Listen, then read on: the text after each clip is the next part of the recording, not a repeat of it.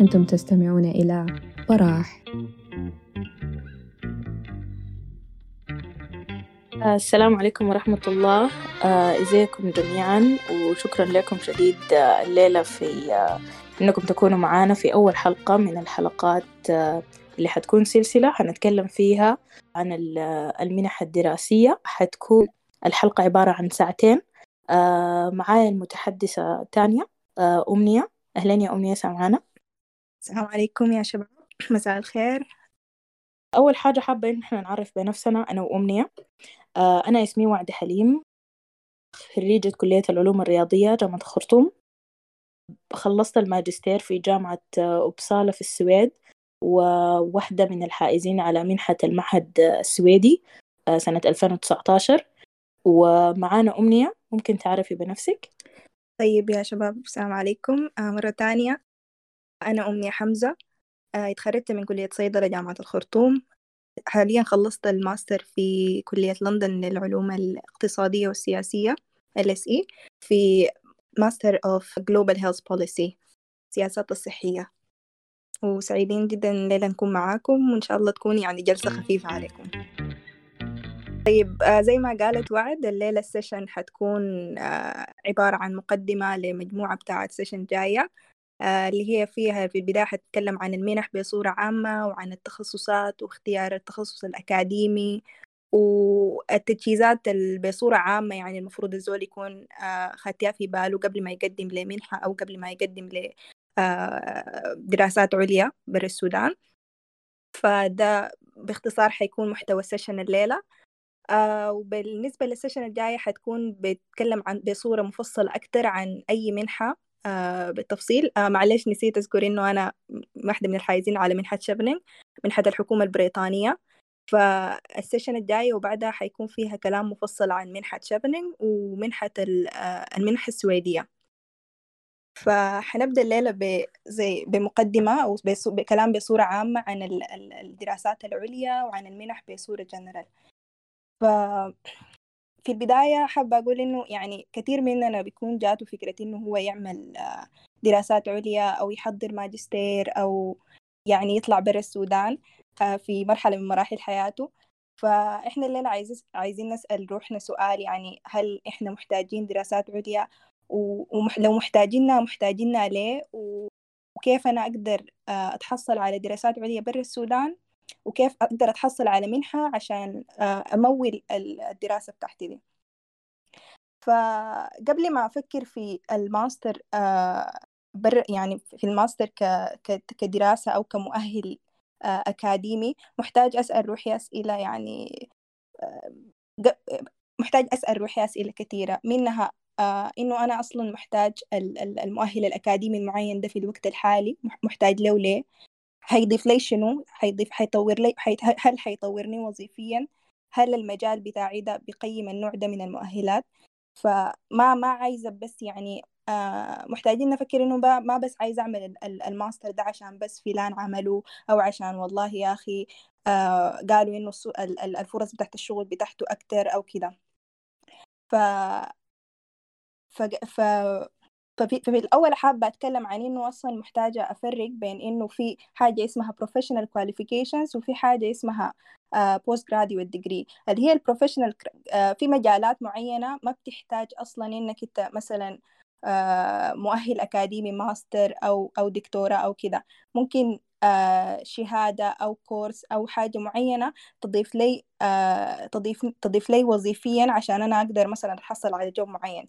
لأنه دي واحدة من الأسباب اللي بتخليني أفكر إنه أنا أعمل ماستر أو أعمل بي اتش دي، إنه الواحد بيكون يعني محتاج مؤهلات زيادة عشان يمشي في المجال المعين أو يتحصل على وظيفة معينة، أو محتاج في ناس بتفكر تغير تعمل كارير شيفت عديل تغير المجال بتاعها، أو في ناس بتفكر إنها تعمل الماستر ده عشان تزيد نفسها معرفيا في المجال. فأنا في الأول محتاج أسأل نفسي أنا محتاج الماستر ده في شنو؟ أولا محتاج هل المجال بتاعي ده فعلا يعني بحتاج إنه أنا أعمل ماستر عشان أتقدم وظيفيا في الحتة دي؟ الحاجة دي برضو بتقودنا لسؤال تاني مهم، إنه آه هل أنا أنا التراك بتاعي عايزة أمشي فيه وشنو؟ هل أنا عايزة أمشي في التراك الأكاديمي ولا عايزة أمشي في التراك البروفيشنال؟ في ناس بيكونوا عايزين آه لقدام يبقوا مثلا ريسيرشرز أو يقروا، يعني يمشوا في المجال الأكاديمي. دي حاجة، دي تراك معين آه محتاج مؤهلات معينة، محتاج كواليفيكيشنز معينة عشان أنا أمشي في الحتة دي. في ناس تانيين عايزين يمشوا في المجال البروفيشنال، يشتغلوا في القطاع الخاص أو سواء في القطاع الحكومي، آه يبدوا their own business أو آه يعني يبقوا فريلانسر في حتة معينة. فبرضو دي عندها qualifications معينة، عندها آه عندها آه يعني خبرات معينة، عندها skills معينة محتاجة إنك تكتسبها عشان تمشي في التراك ده. فبرضو واحدة من الأسئلة اللي أنا محتاج لها إنه أنا آه المجال بتاعي آه محتاج شنو بالضبط، يا نوع من المؤهلات يا نوع من السكيلز وكده. فالحاجة دي أنا حعرفها كيف؟ آه لو أنت مثلا في زول آه لسه مثلا ما تخرجت من الجامعة بتدرس، آه أكيد يعني خلال دراستك حتكون الانترست بتاعك في مجالك في المجال الأكاديمي المعين. أي زول محتاج من بدري يحدد الاهتمامات الأكاديمية عشان التقديم لقدام، يعني غالبا للمنح أو للدراسات العليا هيكون يعني محتاج انك انت تتكلم فيه عن عن التخصص بتاعك. فلازم تكون بتعرف تتكلم عن نفسك وعن عن المجال بتاعك كويس، لازم تكون يعني بتحب المجال ده، عشان يعني هذا غالبا حاجه حتكون ملازمك يعني لفتره طويله من حياتك. فيعني من الافضل انه الزول يكون هو يعني حابب الحاجه اللي هو بيعمل فيها يعني. ف يعني كثير مننا بعد ما يتخرج بيكونوا يعني لوست، فأحسن الزول من بدري وهو أثناء فترة الجامعة يفكر في إنه هو لقدام عايز يعمل شنو، آه المجال اللي أنا بدرس فيه وده هل هو مناسب معي. طب ال ال ال أسأل الناس اللي تخرجوا لقدام مثلا مجالات العمل في الحاجة دي عاملة كيف، عشان ما الزول يصل لحتة إنه هو والله بعد ما تخرج يكتشف إنه المجالات بتاعته بتاعت العمل في ال في ال في, ال في التخصص بتاعه المعين ده محدودة، وما حد ما حد ما حتضيفه هو، أو هو ما انترستد فيها وهو ما ما راغب في الحاجة دي. فالأفضل إذا كان في ناس يعني معانا في السيشن يعني لسه بيدرسوا في الجامعة في مرحلة البكالوريوس يكونوا بيفكروا في الأسئلة دي من هسه. آه بعد ذاك ممكن الزول برضو بعد ما يتخرج ويكون يشتغل لفترة معينة ممكن يفكر في إنه والله الحاجة دي ما نافعة معي، أنا عايز أغير. ف يعني يتفاين إنه الزول في أي مرحلة من مراحل حياته إنه هو يكون عايز يغير المجال بتاعه، وهسي يعني الموضوع ده بقى كمان مفتوح أكتر، والحاجة دي بقت يعني ثقافة في في معظم الدول ما بس في السودان، إنه الناس بتكون بت يعني بتشتغل في تخصصات مختلفة، يعني ما إلا التخصص اللي أنت قريت فيه آه في البكالوريوس بتاعك هو ده التخصص اللي انت حتمشي فيه ولا قدام. لا، الحاجة بقت أوسع والخيارات بقت مفتوحة للناس، والتخصصات ذاتها بقت ما بس معتمدة على على المؤهلات الأكاديمية، بقت في حاجات تانية. فالزول يعني من بدري يعرف هو عايز شنو، آه يسأل الناس اللي معاه في المجال، يسأل الناس، آه يشوف في الإنترنت، يفتش وكده. فالليلة في السيشن إن شاء الله لقدام حنعرف إنه إحنا كيف نفتش عن الحاجات دي بصورة كويسة، كيف إحنا نقدر نصل لأنه آه نعرف إحنا دارين نصل للمجالات أو للحاجات بتاعتنا لأهدافنا كيف. فلو يعني يا وعد لو عندك إضافة في الحتة دي عشان نمشي للنقطة اللي بعدها. والله يا أمي يعني أنت غطيت النقطة دي تغطية ممتازة، و... والخطوة الأولى دي مهمة. ليه مهمة جدا؟ لأنها لأنه فكرة إنه أنت تعمل دراسات عليا هو التزام طويل المدى ما أقل من سنة، وإذا أنت عايز تعمله برا السودان أو في في مكان غير السودان، اختلاف الطريقة التعليمية، اختلاف المكان ذات نفسه، حتكون تجربة كبيرة شديد. لو أنت ما متأكد منها ما ما يعني ما بقول إنه الشخص يأخده وهو ما متأكد منه، ولأنه عملية التقديم للمنح والجامعات هي عملية بتاخد وقت طويل، بتاخد مجهود عالي، بتاخد كوميتمنت كبير. فلو الشخص ما عارف أو ما متأكد من رغبته أو أهمية خطوة إنه ياخد ماجستير، آه ما ياخده طوالي، ياخده وهو متأكد وعارف وقادر ياخد الالتزام تجاه التقديمات. فأنت غطيت النقطة دي تماما. وإذا الشخص عرف إنه هو عايز يعمل ماستر ديجري أو إنه هو يعمل دراسات عليا خارج السودان، غالباً بتكون مشكلتنا الكبرى إنه إحنا نقدر نغطي التكلفة المادية للدراسة في الخارج. التكلفة المادية عادة في في الدول برا السودان عالية جداً. في دول طبعاً بيكون فيها ال الدراسات العليا أرخص من باقي الدول، يعني لو قارنا ألمانيا بالسويد أو بيوكي، ألمانيا أرخص جدا. طبعا ما كل الجامعات ولا كل البروغرامز، لكن عادة بيكون مشكلتنا الكبرى هي الكوست أو التكلفة المادية. التكلفة المادية هي الموضوع الموضوع الحلقة دي اللي هي سكولرشيب أو المنح. المنحة هي شنو؟ المنحة هي هي جرانت أو بيمنت أو حاجة مدفوعة بيدفع لك شخص غيرك على أساس الأكاديميك باك جراوند بتاعتك، أو إنه أنت نتائجك الدراسية كانت ممتازة لأي درجة، أو على حسب الاتشيفمنتس أو الإنجازات بتاعتك، أو على أساس الخبرة العملية، على حسب المنحة وتوجهها. يعني ممكن تكون أي منحة عندها طريقة معينة في الاختيار، لكن كلها مهمتها إنه هي تدفع لك القيمة المادية بتاعة التعليم ده، وبتختلف برضو من منحة لمنحة. آآ آآ في منح، ده بيسوقنا لسؤال تاني إنه أنواع المنح المتاحة شنو؟ عادة بيكون في، لو قسمناهم أربع أقسام، والأربع أقسام ده ممكن يعني يتداخلوا في بعض. ممكن القسم الأول نقسمه على أساس ال ال ال إنه الانستيتيوشن ده أو الجهة دي حتوفر لك كم في المية من تكلفة التعليم. ففي منح بتكون منح كاملة. المنح الكاملة عادة بتكون إنه هي بتدفع لك كامل القيمة المادية بتاعة البروجرام أو بتاعة الماجستير، بتدفع لك كاملة، أو partial سكولرشيب وهي بتدفع جزء معين، ممكن يصل مرات ل خمسة وثمانين بالمية من ال من القيمة الإجمالية. في الفول سكولرشيبس أو المنح الكاملة برضو بتختلف. في منح كاملة بتغطي لك قروش الجامعة أو قروش البرنامج التعليمي وبتديك مصروف شهري. في منح لا، ما بتديك مصروف شهري، مصروفك الشهري انت تتصرف تجيبه من ما عارفه وين، و وبس بتدفع لك حق الجامعة. وهنا بنلقى في اشكال كثيره جدا لل للسكولرشيب دي في النوعين ديل. بس لو قسمنا السكولرشيبز او المنح بتقسيم تاني على اساس عمليه على على نوعهم او طريقة الاختيار أو السلكشن كريتيريا، بنلقى إنه في منح ميرت سكولرشيبس، ودي عادة بيتم تقديمها من جامعات أو مراكز بحثية، ودي عادة بتكون بيعتمدوا في الاختيار على على ال على ال على الجريدز والبريفيوس أكاديميك بيرفورمانس، يعني إنه أنت كيف درجاتك الجامعية آه كانت. آه عادة الميريت سكولرشيبس إنه الناس بتقدم وهم بيشوفوا أكتر ناس جايبين معدلات عالية أو آه جايبين آه نتائج آه مميزة أو جايبين امتياز.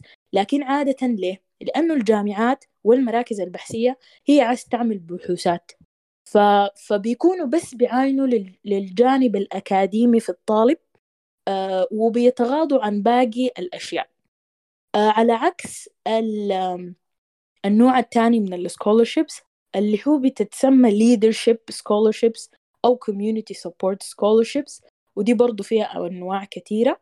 آه لكن دي عادة بيتم آه آه آه بي يعني الجهات اللي بتكون بتقدمها هي بتكون عادة حكومات أو آه آه يعني independent institutions، يعني بيكون بيكون معهد مستقل تماما، أو private sector أو قطاع خاص آه والاختيار في في في الليدرشيب سكولرشيبس أو المنح بتاعة القيادة آه بتكون مركزة تماما على ال على ال على ال الابليكانتس ليدرشيب سكيلز والتشينج ميكينج، بمعنى آه إنه دائما بيشوفوا ال السكيلز أو ال ال يعني ما بس بيعاينوا يعني للجريدز وإنه أنت جايب امتياز وجاي الأول وجايب كله A بلس، لا بيعاينوا كمان إنه أنت عندك شنو تاني تقدمه خارج الكلاس رومز.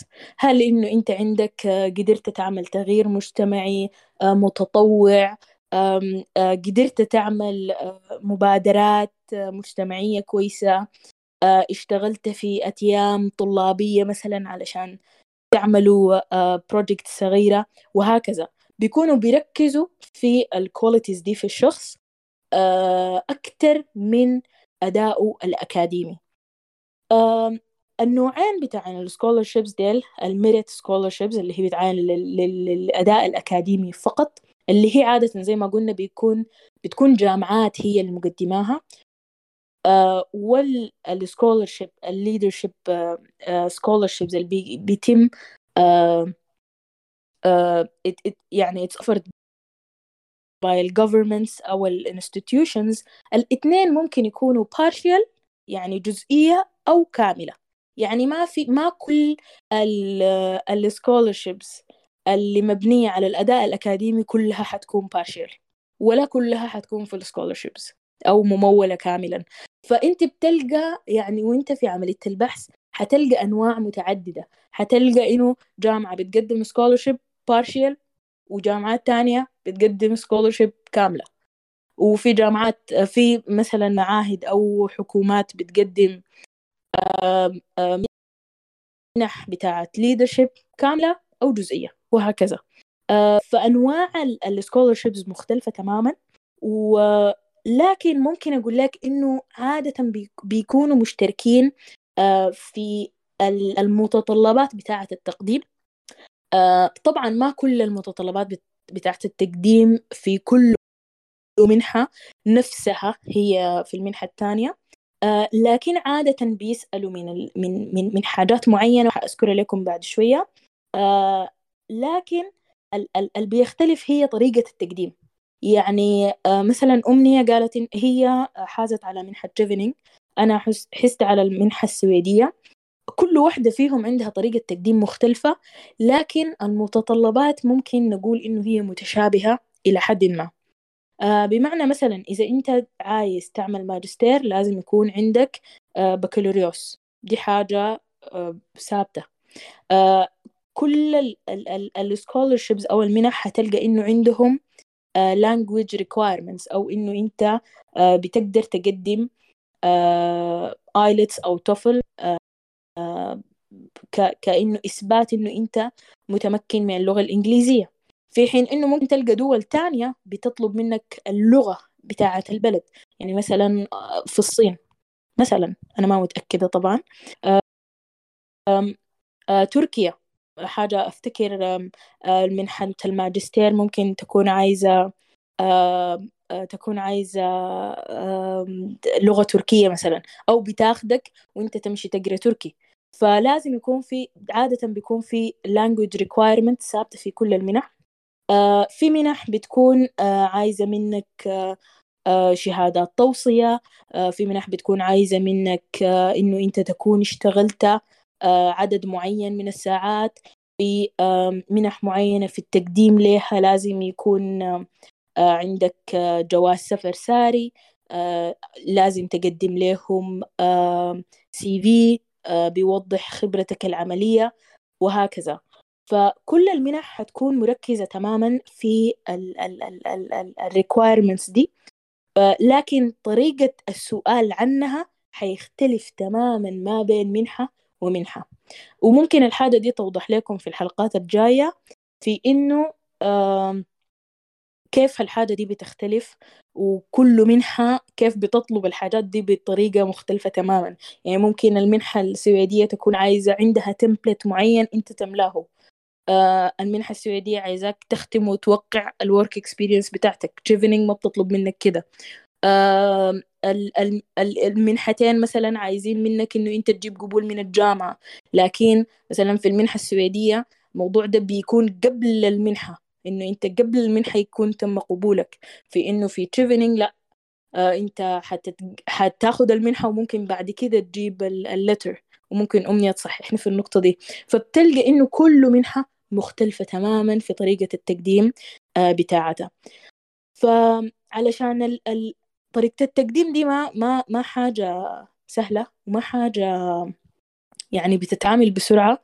لازم الشخص يسأل نفسه آه سؤال، وكانت already أمنية في البداية اتكلمت عنه، عن إنه أنت عايز تعمل ماجستير في شنو. عادة لما أنت تجي زوليجي داير يعمل ماجستير، بيعمل ماجستير عشان يتخصص. يعني أنت قريت بكالوريوس بتاع آي تي زي مثلا، عايز تجي تعمل ماجستير، حتعمل ما في حاجة اسمها ماجستير آي تي برضو واسع، لا، أنت عايزه تعمله في السكيورتي، عايز تعمل في الداتا ساينس، عايز تعمل في الانفورميشن سيستمز، عايز والله تمشي بزنس وتقرأ entrepreneurship، عايز تمشي تقرأ embedded systems، ولا عايز تقرأ security، ولا عايز تقرأ شنو. لازم بيكون في تخصص انت حتتخصصه من مجالك الواسع في البكالوريوس، آه ولازم تتخصصه في مجالك في الماجستير.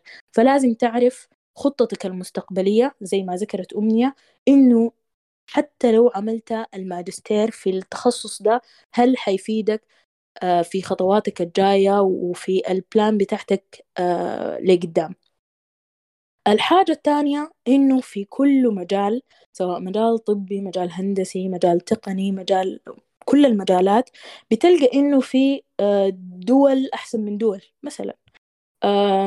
فلما الشخص يقرر، ودي حاجة أنا قبل كنت بتكلم فيها مع أمنية، إنه لما الشخص يقول إنه هو عايز يعمل دراسات دراسات عليا أو ماجستير برا، بقول لها دايما دايما الناس بيقللوا من قيمة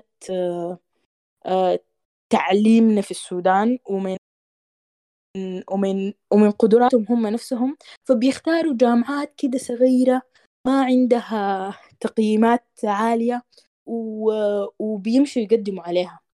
فدايما بقول لها انه، او جبال قلت لها انه مهم جدا انه الشخص لو عايز يخش في السكه دي، سكه انه خلاص هيقدم ل لقبول جامعات ويقدم لمنح، انه يشوف انه هو يكون عارف انه ممكن ينافس في احسن الدول واحسن الجامعات واحسن البروجرامز. بمعنى انت لما تجي تقدم مثلا في تشيفنينغ، او خلينا نتكلم عن المنحه السعوديه عشان بعرف فيها اكتر، إذا هتقدم في في في المنحة السويدية هتلقى مئات الجامعات السويدية، مئات، في منهم طالع في التقييم من أحسن مئتين جامعة في العالم.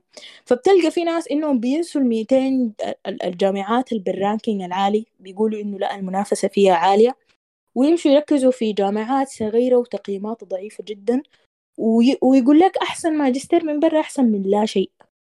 أه لكن الحاجة اللي هتعرفها لما تطلع برا إنه فعلا تقييمات الجامعات آه بتفرق جدا، وإنه إحنا يعني آه بنقدر ننافس في الجامعات الكبرى ما دام إنه إحنا آه يعني we we meet the entry requirement بتاع programs. يعني أي program بيكون مثلا داير تقدم لبرنامج بتاع data science، البرنامج ده بيقول لك والله أنا عايزك تكون قريت بكالوريوس، والبكالوريوس ده يكون في مثلا ما أقل من ثلاثين كريدتس أو ساعات بتاعت إنه أنت قريت algorithms، data structure، database مثلا، وماث. ما دام أنت قريت المواد معناه أنت eligible إنه أنت تقدم وممكن تنافس بكل بساطة، بالذات إنه في جامعات كثيرة جدا، إحنا حنتكلم بس عن السويدن ويوكي، بيكون البرنامج مفتوح أساسا لإنترناشونالز، يعني أو لطلاب ما بس سويديين. فخلوا الناس، أنا بس عايزة أكد على الناس إنه ممكن أنتوا تنافسوا في جامعات التقييم بتاعها عالي جدا، ومرات بتلقى إنه الجامعة نفسها التقييم بتاعها ما بيكون عالي، لكن البروجرام أو البرنامج الماجستير عنده تقييم عالي جدا مقارنة بنفس البروجرامز في جامعات آه ذات تقييم أعلى. فهمتوني؟ فلازم عملية البحث عن سكولرشيب مناسبة بتكون مربوطة تماما بأنه أنت تلقى البرنامج المناسب في الجامعة المناسبة في البلد المناسبة، آه وإنه ما نخلي ال ال ال ال ال يعني الستاندر بتاعنا very low حاجة كده وناخد أي حاجة. آه في ناس بتفوت عليهم فرص كبيرة جدا بسبب ال ال ال ال العقلية دي، مع إنه ممكن يناسوا في جامعات أحسن وفي برامج آه أحسن. آه ثالث حاجة قبل برضو ما الزول يبدأ يفتش عن عن المنحة، إنه يتأكد تماما إنه هو آه آه يعني مستوفي كل المتطلبات الأساسية بتاعة الجامعة وبتاعة المنحة. مثلا آه المنحة أو البروجرام، يعني مثلا المنحة المنحة السويدية ما بتسألك من الآيلتس، لكن الجامعات السويدية بتسألك من الآيلتس. فقبل ما تقدم للبروجرام آه تشوف مثلا الآيلتس، آه هل أنا آه البروجرام قال أنا عايز ستة فاصلة خمسة، آه أنت جايب خمسة مثلا، ده معناها إنه أنت ما مستوفي الشروط. فلازم تتأكد إنه أنت استوفيت الشروط قبل ما إنه أنت تقدم للبروجرام المعين. مثلا المنحة السويدية آه محتاجة مثلا عدد معين من ساعات العمل آه قبل ما إنه أنت تقدر تقدم. لو أنت ما عندك ساعات العمل معناها ما تقدم. ليه؟ لأنه حتى الناس المستوفين الشروط آه ممكن ياخدوها وممكن ما ياخدوها، سواء قبول جامعة أو سواء المنحة. فمهم جدا وإنت لما تجي تقدم تتأكد إنه إنت مك... يعني شنو مكمل كل الشروط، لأنه بعد تكملتك للشروط دي كلها في احتمالية عالية جدا في إنه ما تحصل على المنحة. لأنه عادة المنح بالذات اللي بتكون آه كاملة زي منحة تشيفنينغ ومنحة السويدية، أنا ما حتكلم عن تشيفنينغ، لكن مثلا المنحة السويدية نسبة القبول فيها من واحد لاثنين بالمئة فقط من عدد المقدمين، آه بمعنى إنه ممكن تلقى مثلا في السنة بتاعتنا كان تقريبا في خمسة ألف أبليكنت أخذوا ثلاثمية، فده رقم بسيط جدا بمقارنة بالعدد المقدمين كليا.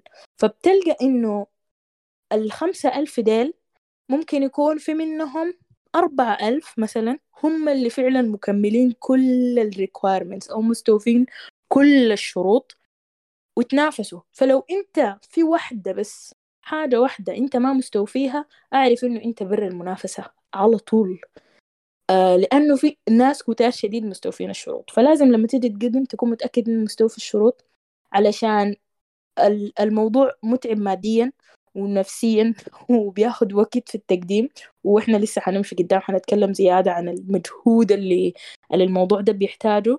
ف... فلو أنت في حاجة ما ما مستوفيها آه حتكون أنت بتضيع في في وقت كتير شديد. أيوة حتكون بتتعلم من البروسس، لكن حيكون في آه ضياع وقت آه كبير جدا. آه آخر نقطة عايز أقولها في الجزء ده آه هو موضوع إنه أنت ما تكفل نفسك في خيار واحد. آه في ناس كتار قابلتهم أو أنا نفسي منهم، إنه شخص بيكفل نفسه في في منحة واحدة وخلاص ما بيقدم لأي منح أخرى. آه أنا المنحة السويدية قدمت لها يمكن ثلاثة سنين ورا بعض أو حاجة كده قبل ما يجيني القبول، وفي سنة من السنين كنت وقفت كل التقديمات لكل المنح وبس ركزت في المنحة السويدية وخلاص، إنه يا جاتني يا ما جاتني ولازم تجيني. ف... ف... فده كان ده كان ده كان تفكير خاطئ، آه لأنه زي ما قلنا إنه المنح بتشترك في في حاجات، في يعني تقديمات محتاجة نفس الحاجات. كان ممكن استعمل نفس الحاجات دي في تقديمات تانية وأزيد فرصي بتاعت إنه أنا أخذ منحة. ومرات كثيرة بلقى برضو ناس إنه بياخدوا أو لقيته في ناس، وكنت أتمنى إنه أنا كان عندي التفكير ده قبل ثلاثة أربع سنين، إنه بياخدوا مثلا partial scholarship أو منحة جزئية مثلا من الجامعة، بعد ذلك بيمشي يلقوا جهة تانية تكمل لهم الباقي، وجهة ثالثة تدفع لهم المعيشة. وبيكونوا عايشين على ثلاثة ثلاثة منح جزئية، والحاجة دي مرتبة في حياتهم. لكن الحاجة دي في في الوقت ذاك أنا ما كان ما كنت عارفاها، ما كنت عارفة إنه هي موجودة، ما كنت عارفة إنه إنه إنه في حاجة زي دي. فطلع إنه في حاجة زي دي، يمكن أنا ما عندي ما ما عندي المعرفة الكافية بها، لكن طلع إنه في أشخاص بيعرفوا الحاجة دي. ولكن الموضوع محتاج بحث ومحتاج تفتيش ومحتاج كمية من الإيميلات والكتابة وفتش في النت ما طبيعي. لكن في النهاية حل، في النهاية ما لقوا أوبشن كامل، لكن خلقوا خلقوا خيار يضمن لهم إنه الخطة بتاعتهم دي حتمشي زي زي ما عايزين يعني. ف فلازم نخلي ال- ال- ال- الخيارات بتاعتنا مفتوحة، ما الزول ما يكفل نفسه في خيار واحد بس.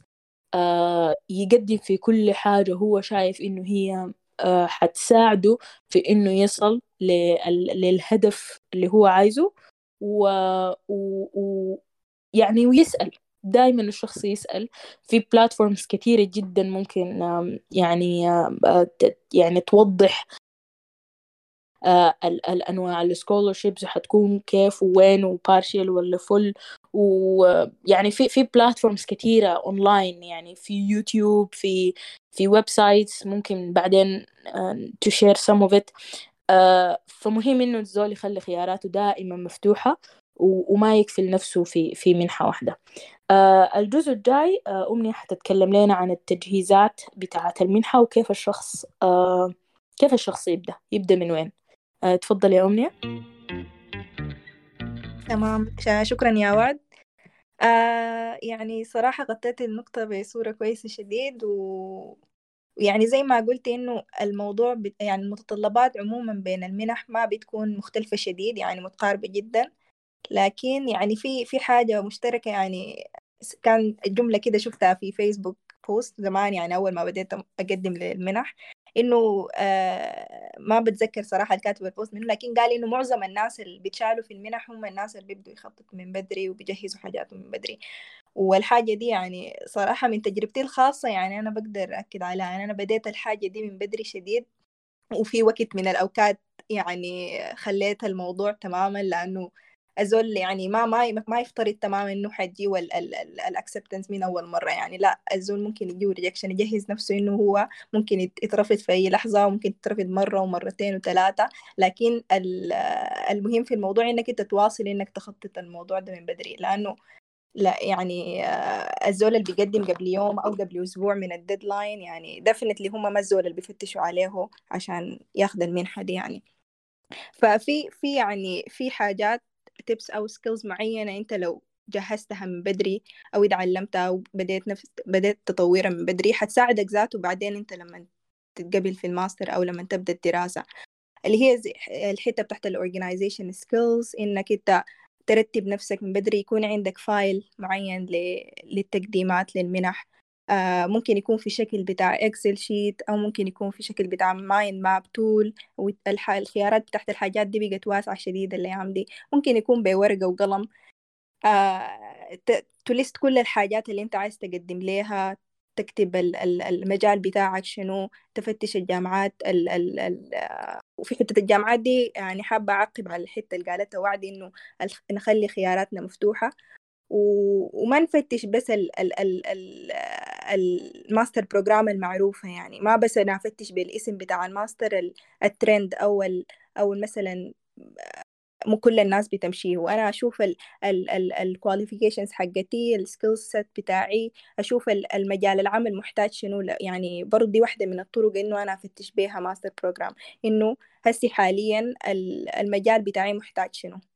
آه إذا كان إذا كنت أنا interested في الحاجة دي وحابة أمشي فيها لقدام، دي واحدة ممكن تكون من الح... يعني من التوز المناسبة إنه أنا أختار بها الماستر بروجرام. يعني برضو الجامعات، اختيار الجامعات ما بس يكون based على الرانكينج أو كده، في حاجات كتيرة شديدة الجامعات دي ممكن تقدمها لك غير الأكاديميك آه سكيلز. يعني ممكن ت... تكون آه الجامعة يعني مشهورة بأنها مثلا عند... فيها networking آه tools مناسبة، مثلا تعرفك على ناس في المجال، ممكن يكون في بالجامعة مثلا في مجال البحوث في حاجة معينة بتكون يعني عنده حاجة مناسبة معاك وهكذا. يعني الزول يوسع مداركه في حتة إنه هو لما عايز يفتش على ماستر بروجرام أو على جامعة معينة يعني. فالحاجة دي كل ما كانت منظمة وكل ما كانت مرتبة كل ما سهلت عليك يعني ال ال ال ال العملية بتاعت التقديم، لأنه صراحة هي يعني عملية ما سهلة وممكن تكون متعبة شديد و ويعني التايم كونسيومينج شديد، لكن هي في النهاية دوبل، ما حاجة مستحيلة. في ناس كتار عملوها قبلك، في ناس كتار حيعملوها بعدك. فيعني أي زول هو آه يعني حابب الحاجة دي وهو انترست، عنده انترست معين بيقدر يعملها لو هو نظم نفسه، لو هو عرف هو عايز آه شنو. آه الحاجة الثانية موضوع التايم مانجمنت، يعني دي حاجة ما تفتكروا إنها هي ممكن تكون مؤثرة قدر كيف في موضوع التقديم للمنح ولل لل... للبرا... للبرامج الدراسية. آه لأنه ال... زي ما قالت وعد إنه الواحد ما بيقدم لمنحة واحدة أو لبرنامج دراسي واحد ويقف على كده، لا، أنت بيكون عندك خيارات مع خيارات كتيرة، عشان يعني في النهاية الزول ما بيكون ضامن إنه هو حيتشال في ال... في ال... في الحاجة اللي حيقدم فيها. فلازم يكون عندك باك اب بلان، لازم يكون عندك أكتر من خيار أنت بتقدم له. فالمنح الدراسية دي زي ما قالت وعد عندها تايم لاين معين، والحاجة دي بتكون موضحة في ال في ال في الويب سايتس بتاعت أي منحة، إنه التقديم بيفتح مئتين المرحلة الأولى. عادة بتكون هي بتكون أكتر من مرحلة، يعني حسب مثلا في شيفنينغ بيكون في الستيب الأولى إنك أنت ترسل الابليكيشن فورم حقك اللي هو فيه بيكون أسئلة معينة أنت بتجاوبها بالإضافة للسي في وكده. بعد ذلك بيكون في مرحلة بتاعت انترفيو. فأي مرحلة بيكون عندها تا... عندها تاريخ محدد مكتوب في ال... الويب سايت بتاع المنحة.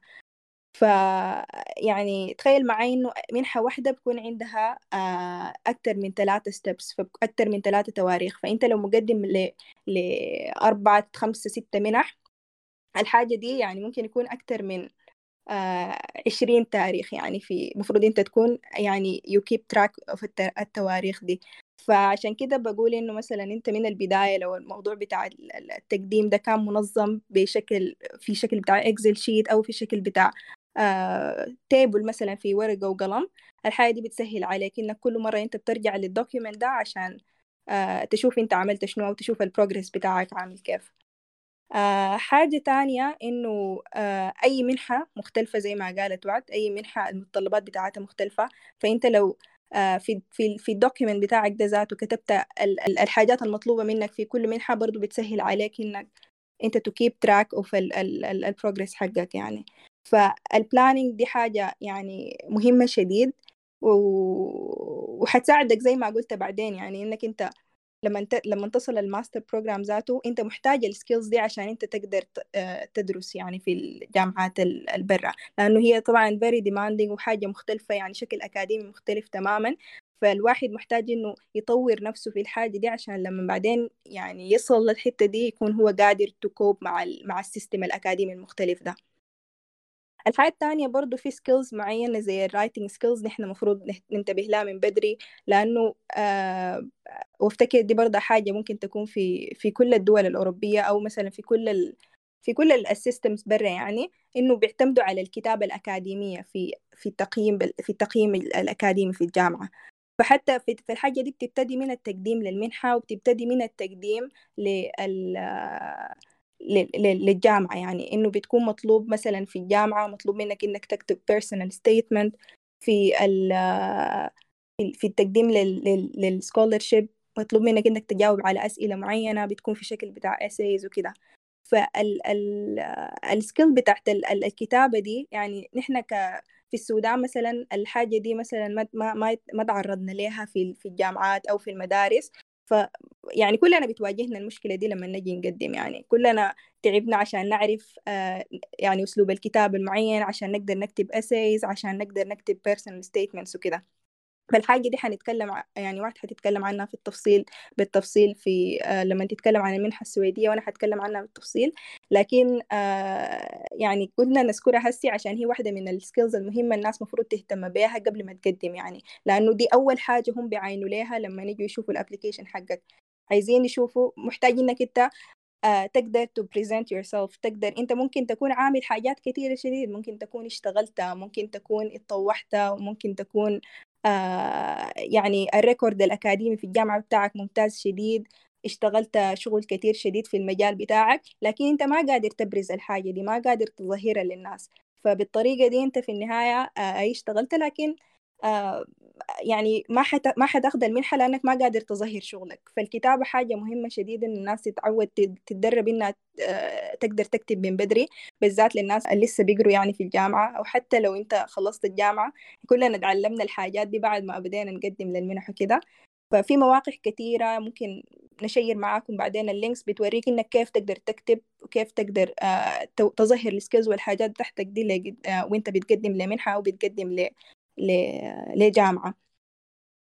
آه النقطة اللي عايزة أشير عايزة أشير لها الأخيرة، اللي هي النقطة بتاعت ال language skills. زي ما ذكرت وعد، أي منحة برضو بتكون بتطالبك ب language requirements معين غالبا، يعني معظم الحاجات المعروفة بيكونوا بيطالبوك ب آيلتس ولا ب بتوفل أو كده. فبرضو دي حاجة المفروض الزول يشتغل على روحه فيها من بدري. آه بقى في في خيارات كثيرة شديد، يعني الخيارات ما محدودة زي زمان.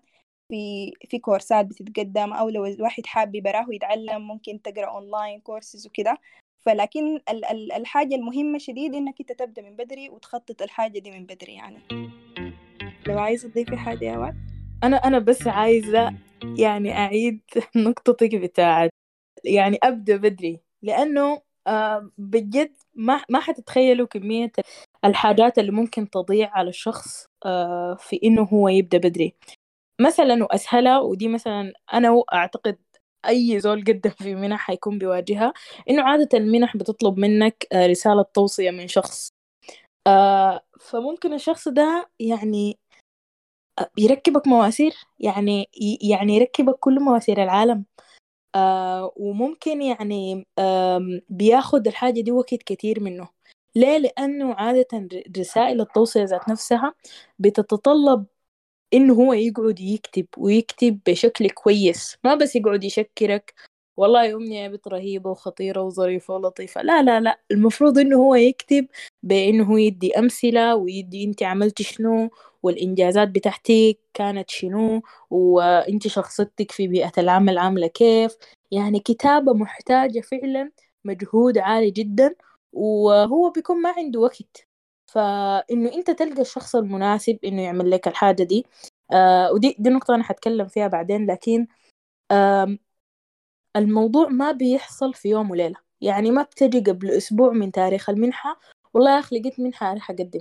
أنا كنت كده، أنا وعد كنت كده، لكن لقيت إنه بضيع في وقتي، وفي الأسبوع ده أنا بضغط نفسي ضغطة غبية جدا هتأدي ل زيرو ريزلتس، يعني ما حيكون في أي نتيجة. آه لأنه أي حاجة حأكتبها أنت محتاج شخص يراجع عليك، يشوف الإنجليزي المكتوب بها إنه هو صحيح، آه غير الإنجليزي إنه هو صحيح، هل بيوصل المسج بشكل كويس ولا لأ، يكون عندك كذا بروف ريدر إنه هو يقرأ لك الحاجات اللي أنت بتكتبها دي. آه ممكن عشان أنت مستعجل في حاجات كثيرة تضيع عليك. يعني مثلا في شخص آه السنة الفاتت في تقديم المنحة السويدية آه طالبين إنه أنت أي ورقة تجيبها آه لازم، يعني هم عندهم تمبلت معين أنت لازم تملاه، والتمبلت ده لازم يتوقع ويتختم من الجهة المذكورة فيه. يعني مثلا أنت ذكرت أنت اشتغلت أربع ألف ساعة في شركة، لازم الورقة دي توديها الشركة وتوقعها وتختيمها. هو عشان مستعجل بكل استعجال العالم الحاجة دي ما عملها، ورفع الورق وقدم للمنحة، فهو ضيع مجهوده ضيع مجهوده بتاع تقديم الجامعة وتقديم المنحة، لأنه كان مستعجل استعجال كتير شديد. فلازم لازم لازم الشخص يدي نفسه فرقة، يدي نفسه وقت، إنه ما يستعجل في أي خطوة من خطوات التقديم، لأنه أي خطوة وأي خطأ طوالي حيطلعك من المنافسة، لأنه في غيرك مئات الآلاف بيقدموا لنفس الفرصة وبيعاينوا، ولما ما بيصدقوا يلقوا غلط، يعني تمام حقيقة ما بيصدقوا يلقوا غلط في تقديم شخص علشان يطلع من المنافسة. برضو في موضوع امتحان الآيلتس، إنه في أشخاص برضو آه بي... بيكونوا عايزين يقدموا للمنحة وهم ما, ما عندهم آيلتس، ويكونوا هسه عايزين يمتحنوا الأسبوع الجاي. طب أنت متأكد حتجيب السكور ولا ولا لا، ولا بس عايز تخش امتحان؟ طب إذا ما جبته ده ضيع قروش كتيرة جدا في اللا شيء. ف... فمهم شديد آه إنه الزول يدي نفسه وقت، إنه والله أنا همتحن الآيلتس، الآيلتس هياخد ثلاثة أسابيع أو شهر عشان نتيجته تطلع. طيب أنا أخدت لي ثلاثة أسابيع تاني ويندو إذا مثلا حصلت حاجة، وفعلا حصلت لي إنه بعد ما امتحنت الآيلتس وطلعت النتيجة طلع لي ال ال الشهادة بتاعت الآيلتس إنه أنا ميل ما في ميل. طب أنا حقدم بها كيف؟ لازم أمشي أطلع آه واحدة تانية، ودي بتاخد أسبوع ولا حاجة ما بتذكر. ف لأن الحاجات زي دي كتيرة بتحصل، فلازم الشخص يدي نفسه مساحة فعلا كويسة آه في إنه آه آه آه يقدم، آه وإنه ما يعني يحشر نفسه في في وقت هو ما حيقدر يعمل فيه الحاجات دي كلها، لأنه كل منحة فعلا الستبس بتاعتها زي ما قالت أمنية أقل حاجة خطوتين ثلاثة خطوات، وكله كله ثلاثة فيزز فيها خمسين ألف حاجة. فمهم جدا موضوع الزمن ده. آه، أي شخص تقريبا بيكون بيقدم لمنح بيكون عادة يا شغال يا بيقرأ يا عنده حاجة بيعملها. عارفين إنه الناس ما متفرغين تماما للموضوع ده، آه، لكن وقت بسيط كل يوم في الحاجة دي لمدة شهور هتأدي في النهاية لنتيجة بإذن الله كويسة يعني.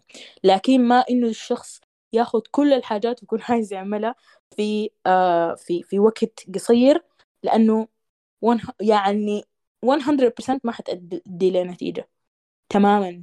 لأنه لو هسه سألنا أمنية إنه أول motivation letter أنت كتبتيها آه وآخر واحدة الفعلة أنت قدمت بها لتشيفنينغ، الفرق بيناتهم كان شنو؟ حيكون الفرق شاسع، لأنه بيكون قراها ثلاثة وكل واحد عمل تعديل، وهي الأفكار بتاعتها تغيرت لما تناقشت مع زول آه فعدلت فيها، فعشان كده قدمت تقديم كويس، على عكس شخص ممكن يكون كتب الموتيفيشن لتر وراجع عليه زول واحد، والزول ده راجع عليه من ناحية من ناحية إنجليزي وخلاص ورفعه، ما كافية أبدا. صراحة عايزة أعقب على النقطة دي، لأنه يعني بجد عندي تجربة يعني بالضبط يعني عن الكلام اللي انت قلتيه ده.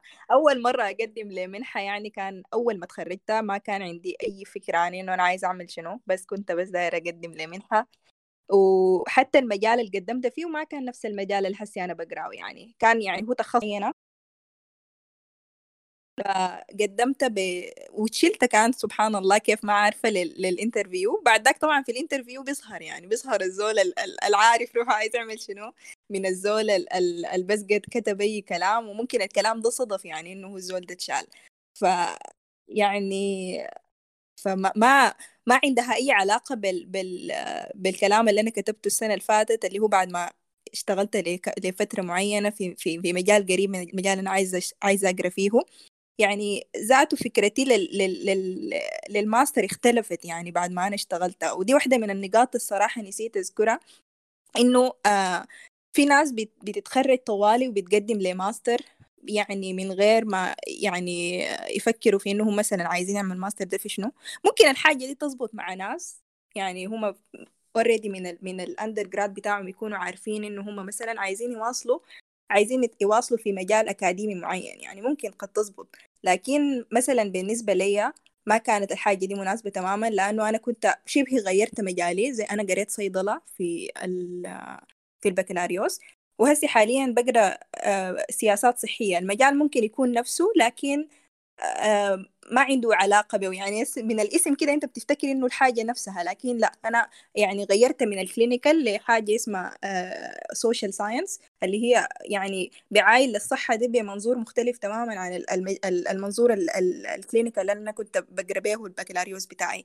فأنا لو كنت مثلا طوالي بعد ما تخرجت أخذت المنحة ديك ومشيت، ما كنت حكون يعني يعني فهمي للماستر ما كان حيكون بنفس فهمي الليلة. بعد ما أنا اشتغلت بجد في الحاجة دي قبل ما قبل ما أبدأ الماستر بتاعي، يعني اشتغلت فترة في وزارة الصحة، فهمت المشاكل، آه فهمت النيد ذاته للماستر ده في في في شنو، يعني حي حيضيف لي شنو، أنا محتاجة شنو. فلما جيت أقدم للماستر السنة الفاتت كنت ما بقدم ما ما بفتش على ال على ال الاسم بتاع الماستر، كنت بفتش بكورسات، لأنه أنا عارفة محتاجة الكورس الفلاني والكورس العلاني عشان أعمل بهم الحاجة الفلانية.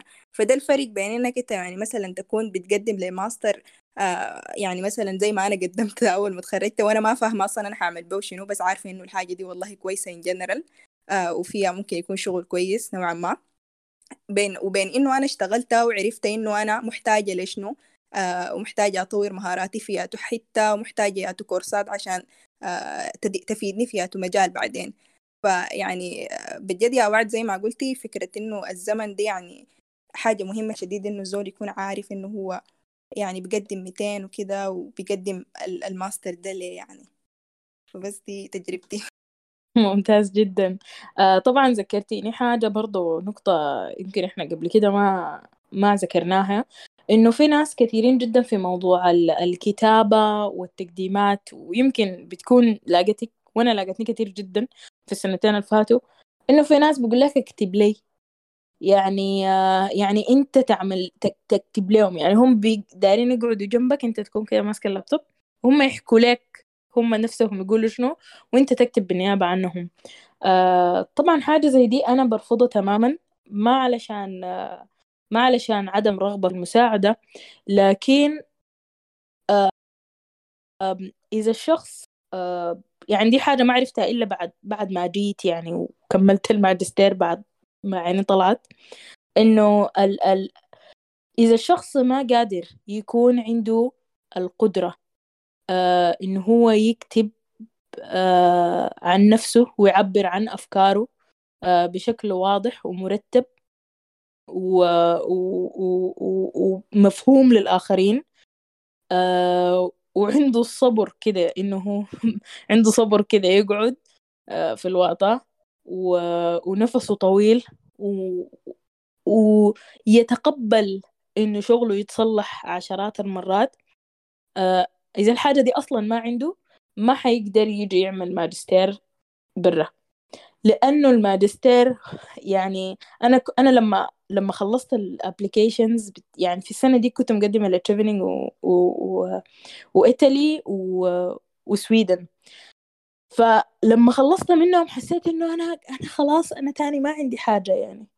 لكن لما جيت هنا ولقيت الإيسايز المفروض أنا أكتبها والريفلكشنز المفروض أنا أقدمها والسيمينارز اللي المفروض أنا to participate in والثيزز اللي كانت عايزة من عشرين ألف كلمة، إذا أنا ما ك... إذا... يعني موضوع المنحة ده عبارة عن حاجة بسيطة جدا للحاجة اللي أنت حتشوفها لقدام، فأخذ البروسس دي بتاعت التقديم دي في إنه أنت تحاول تبني ال... ال... ال... الحاجات دي فيك، تحاول تتعلم يعني شنو تكتب.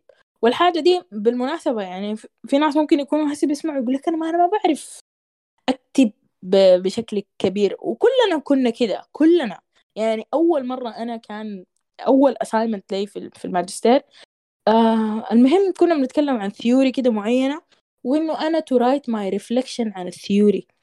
فأنا بالنسبة لي يعني شنو my reflection؟ يعني أنا كيف يعني أنا أدي رأيي في النظرية كيف يعني وأكتبه واكتبها كيف يعني، ولا هم عايزين مني شنو؟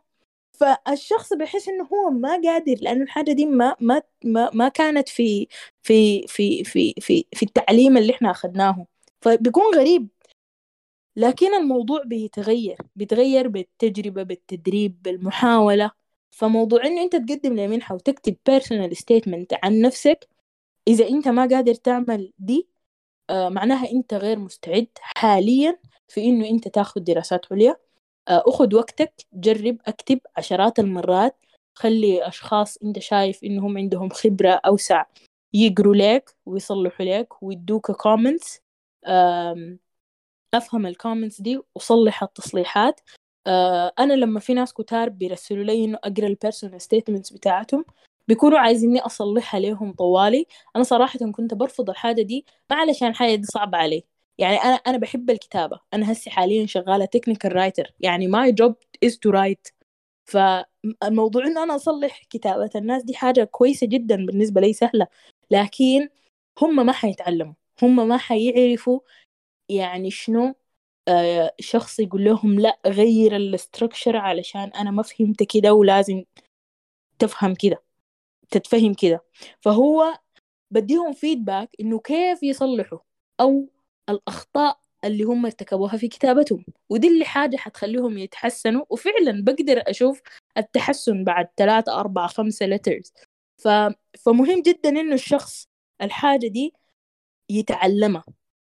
أه ما تعلمناها في الجامعة، لكن ما سبب كافي، لازم تتعلمها علشان تقدر تعمل ماجستير، علشان تقدر، لأنه الماجستير ده عبارة عن كله كتابة، حرفيا كتابة كتير جدا جدا جدا. حتى لو البروجرام بتاعك تكنيكال، يعني مثلا انت ظل ديفلوبر، انت جاي تعمل ماجستير مثلا في الامبيدد سيستمز، برضه هتقعد تكتب ريبورتس عن الحاجة، عن عن البروجرامز او السوفت وير اللي انت بتبنيها. لازم تكتب ريبورتس تكون آه ما بس آه يعني practical، لكن تكون academically relevant و correct.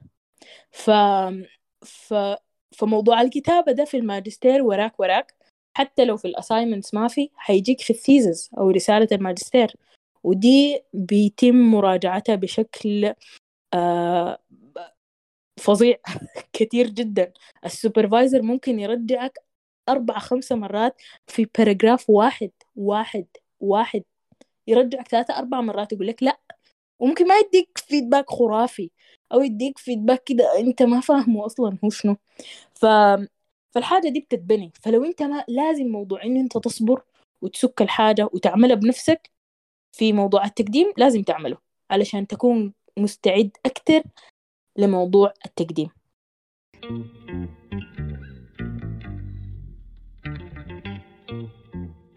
حاليا هنتكلم عن ال common requirements أو ال ال ال ال الحاجات اللي المنح عادة بتكون محتاجاها، لكن بأشكال مختلفة زي ما قلنا. فأول حاجة المنحة علشان تتقدم لك بتكون محتاجة إنه أنت يكون عندك قبول في برنامج جامعي، والحاجة دي بتختلف من منحة لمنحة. في منح زي ما قلنا بتكون طالبة القبول ده آه قبل المنحة، في ناس بعد ما تطلع لك المنحة بيقول لك جيب لنا القبول، والقبول بيكون مرات آه آه conditional، مرات بيكون unconditional، مرات بيكون مشروط إنه والله إحنا قبلناك لكن من غير من غير حاجة، من غير شروط. لكن عادة بيكون مشروط ليه؟ لأنه إحنا ناس محتاجين ندفع قروش، فهو بيكون conditional إنه لازم تجيب لنا آه قروش حتى نقبلك آه في البروجرام. آه ال الأنكو أو مثلا آه إحنا قبلناك لكن محتاجين منك آيلتس، أو قبلناك لكن جيب لنا whatever. فبيكون قبول لكن في شرط فيه، أو في القبول الغير مشروط إنه إحنا قبلناك وما عايزين منك أي حاجة، بس جيب شنطك وتعال لنا.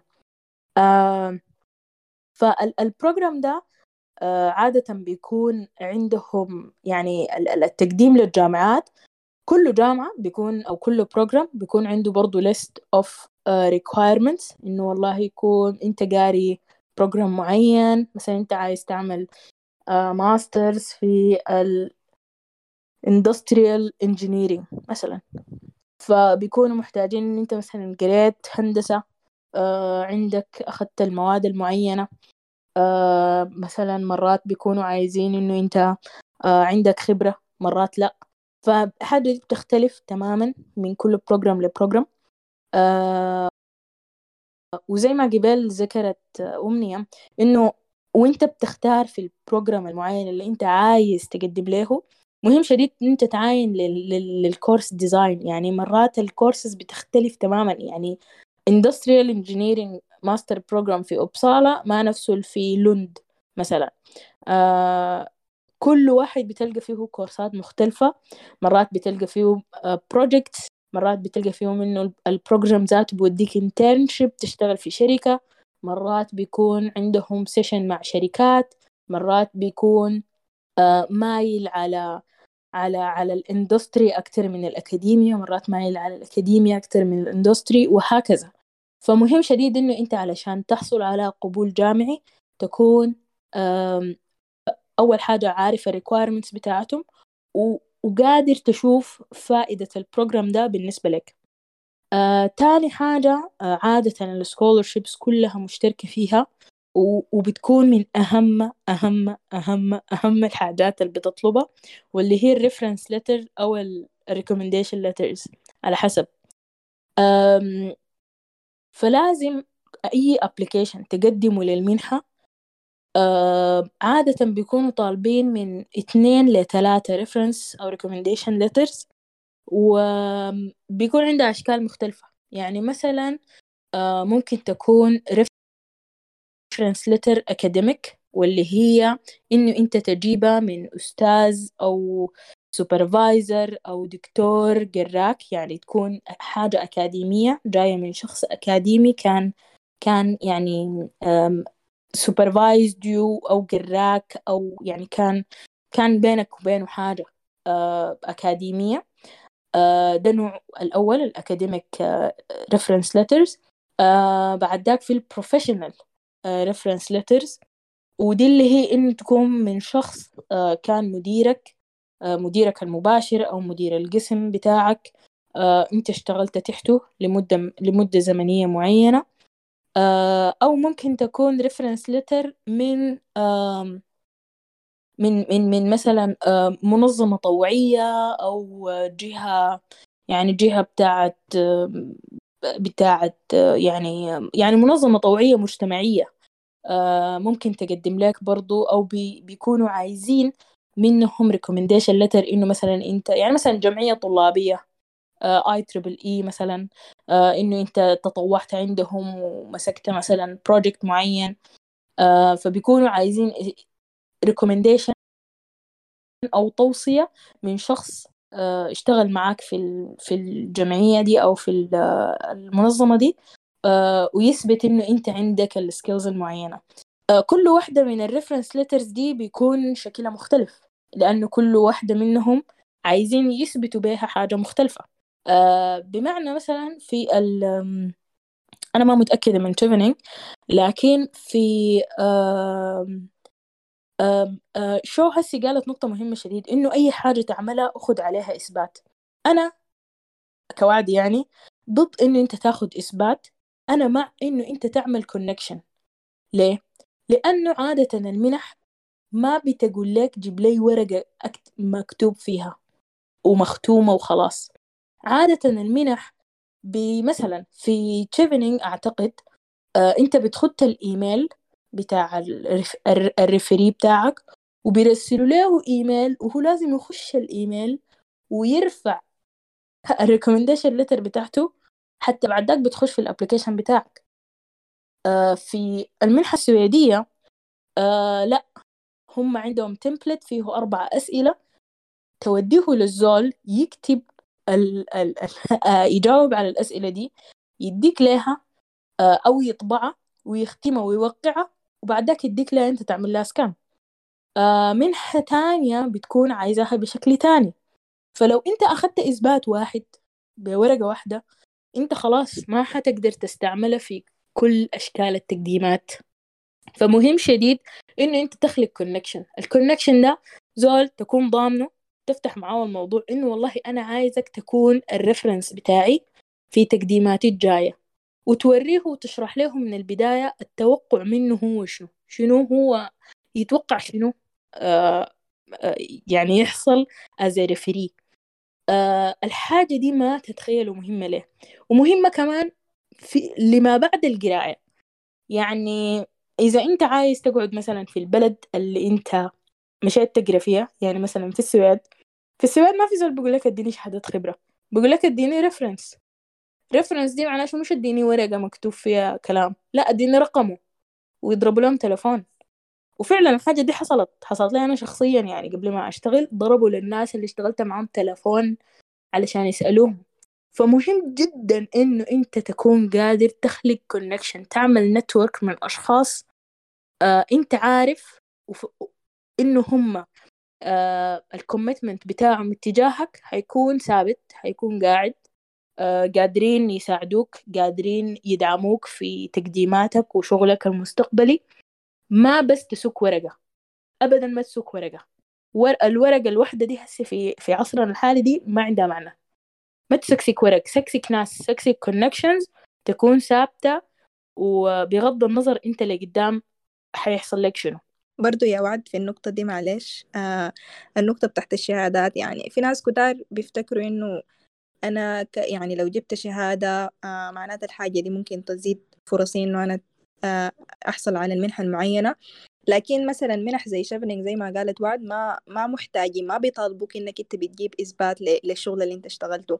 آه نعم بيطالبوك بعدد ساعات معينة بيوروك، لكن هم بيكونوا متأكدين إنه هم حيعرفوا الحاجة دي مثلا في الانترفيو.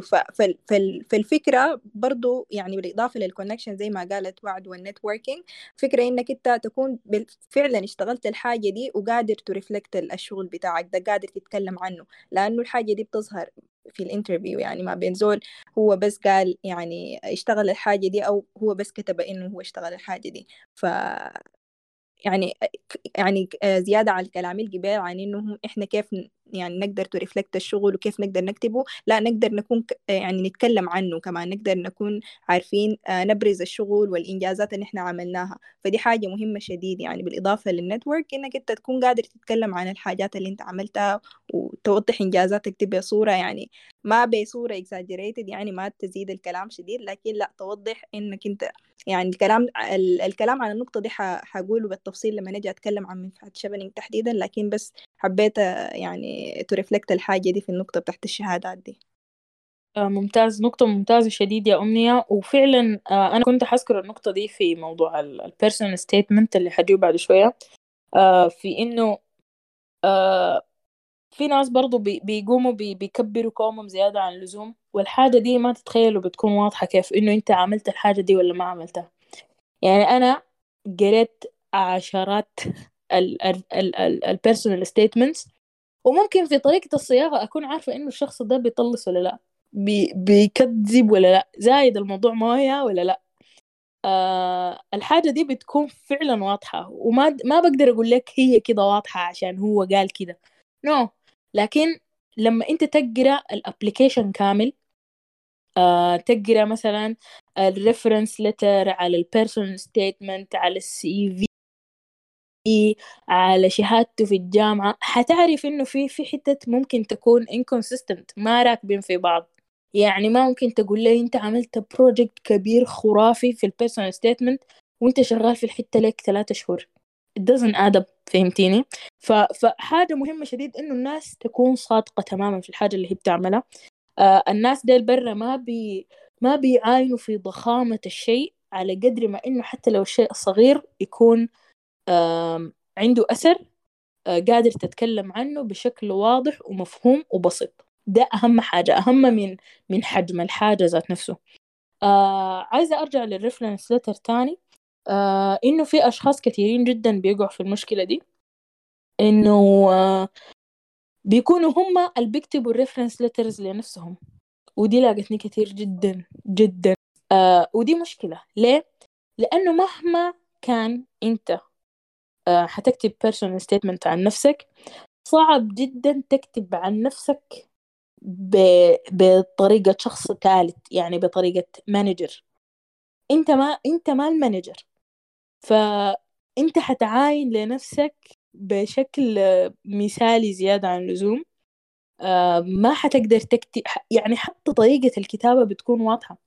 يعني يعني أنا في في السنتين اللي فاتوا لما الأشخاص بيقدموا في المنحة السويدية بقول لهم ما ترسل لي حاجة، رسل لي كل الابليكيشن بتاعك، الريفرنس لتر على البيرسونال ستيتمنت على السي في على الورك اكسبيرينس.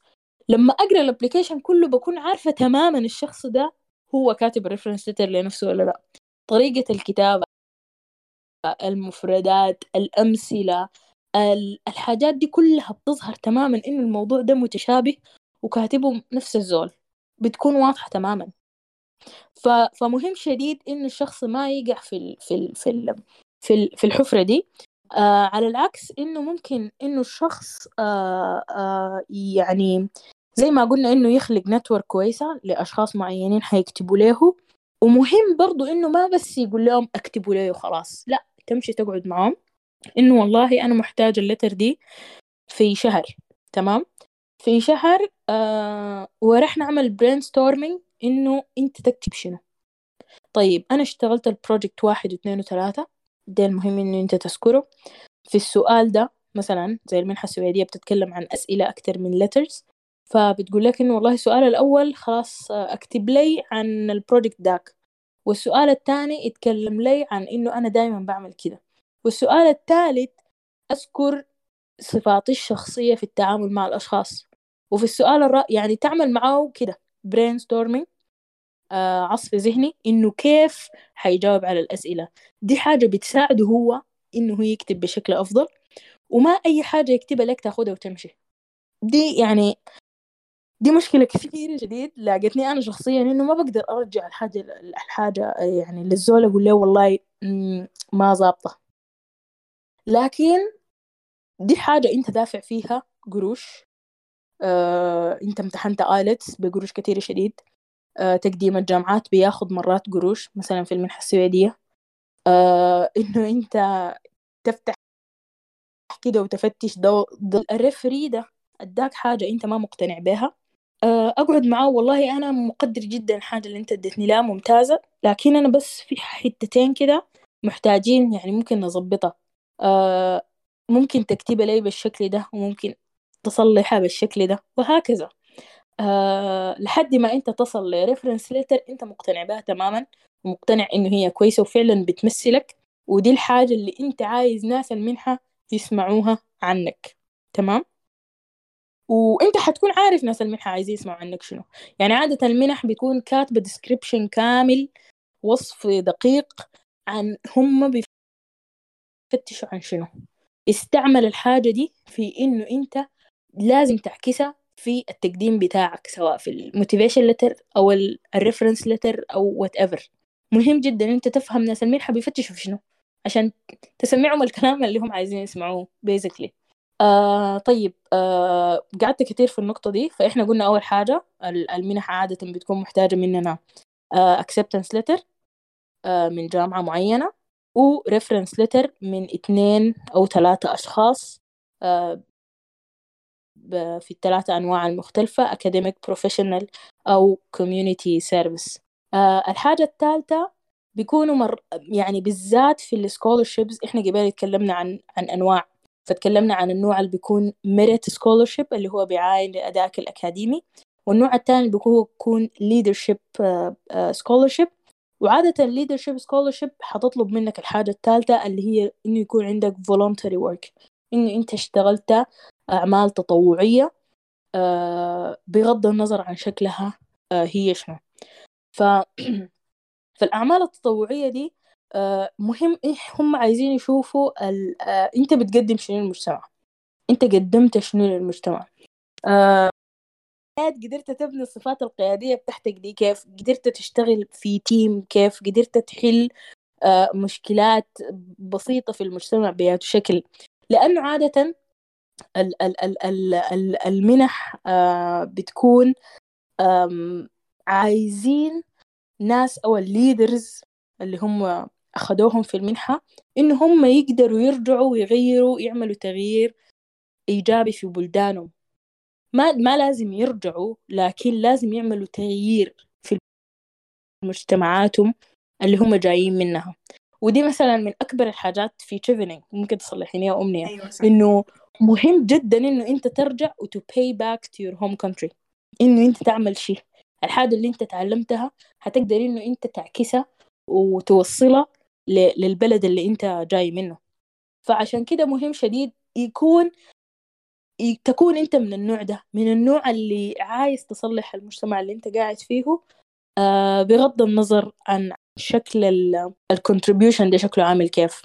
آه قبل أنا وأمنية كنا بنتكلم عن الحاجة دي، وكنت بقول لها أنا شايفة في الأعمال التطوعية، آه أنا كوعد بحبس دائما إنه الأعمال التطوعية تكون متماشية مع مع الباك جراوند بتاعتك. يعني مثلا أنت دكتور أو في مجال طبي، تكون بتتطوع في في مجموعات طبية، بتمشوا قافلات طبية مثلا، بتعملوا يوريز أويرنس في حتت معينة عن أمراض معينة، عن وقاية معينة، بترجموا مثلا مقالات طبية بالعربي وبتخدوها في المكتبة بغض النظر عن طبيعة الحاجة، لكن هي في مجالك المهني.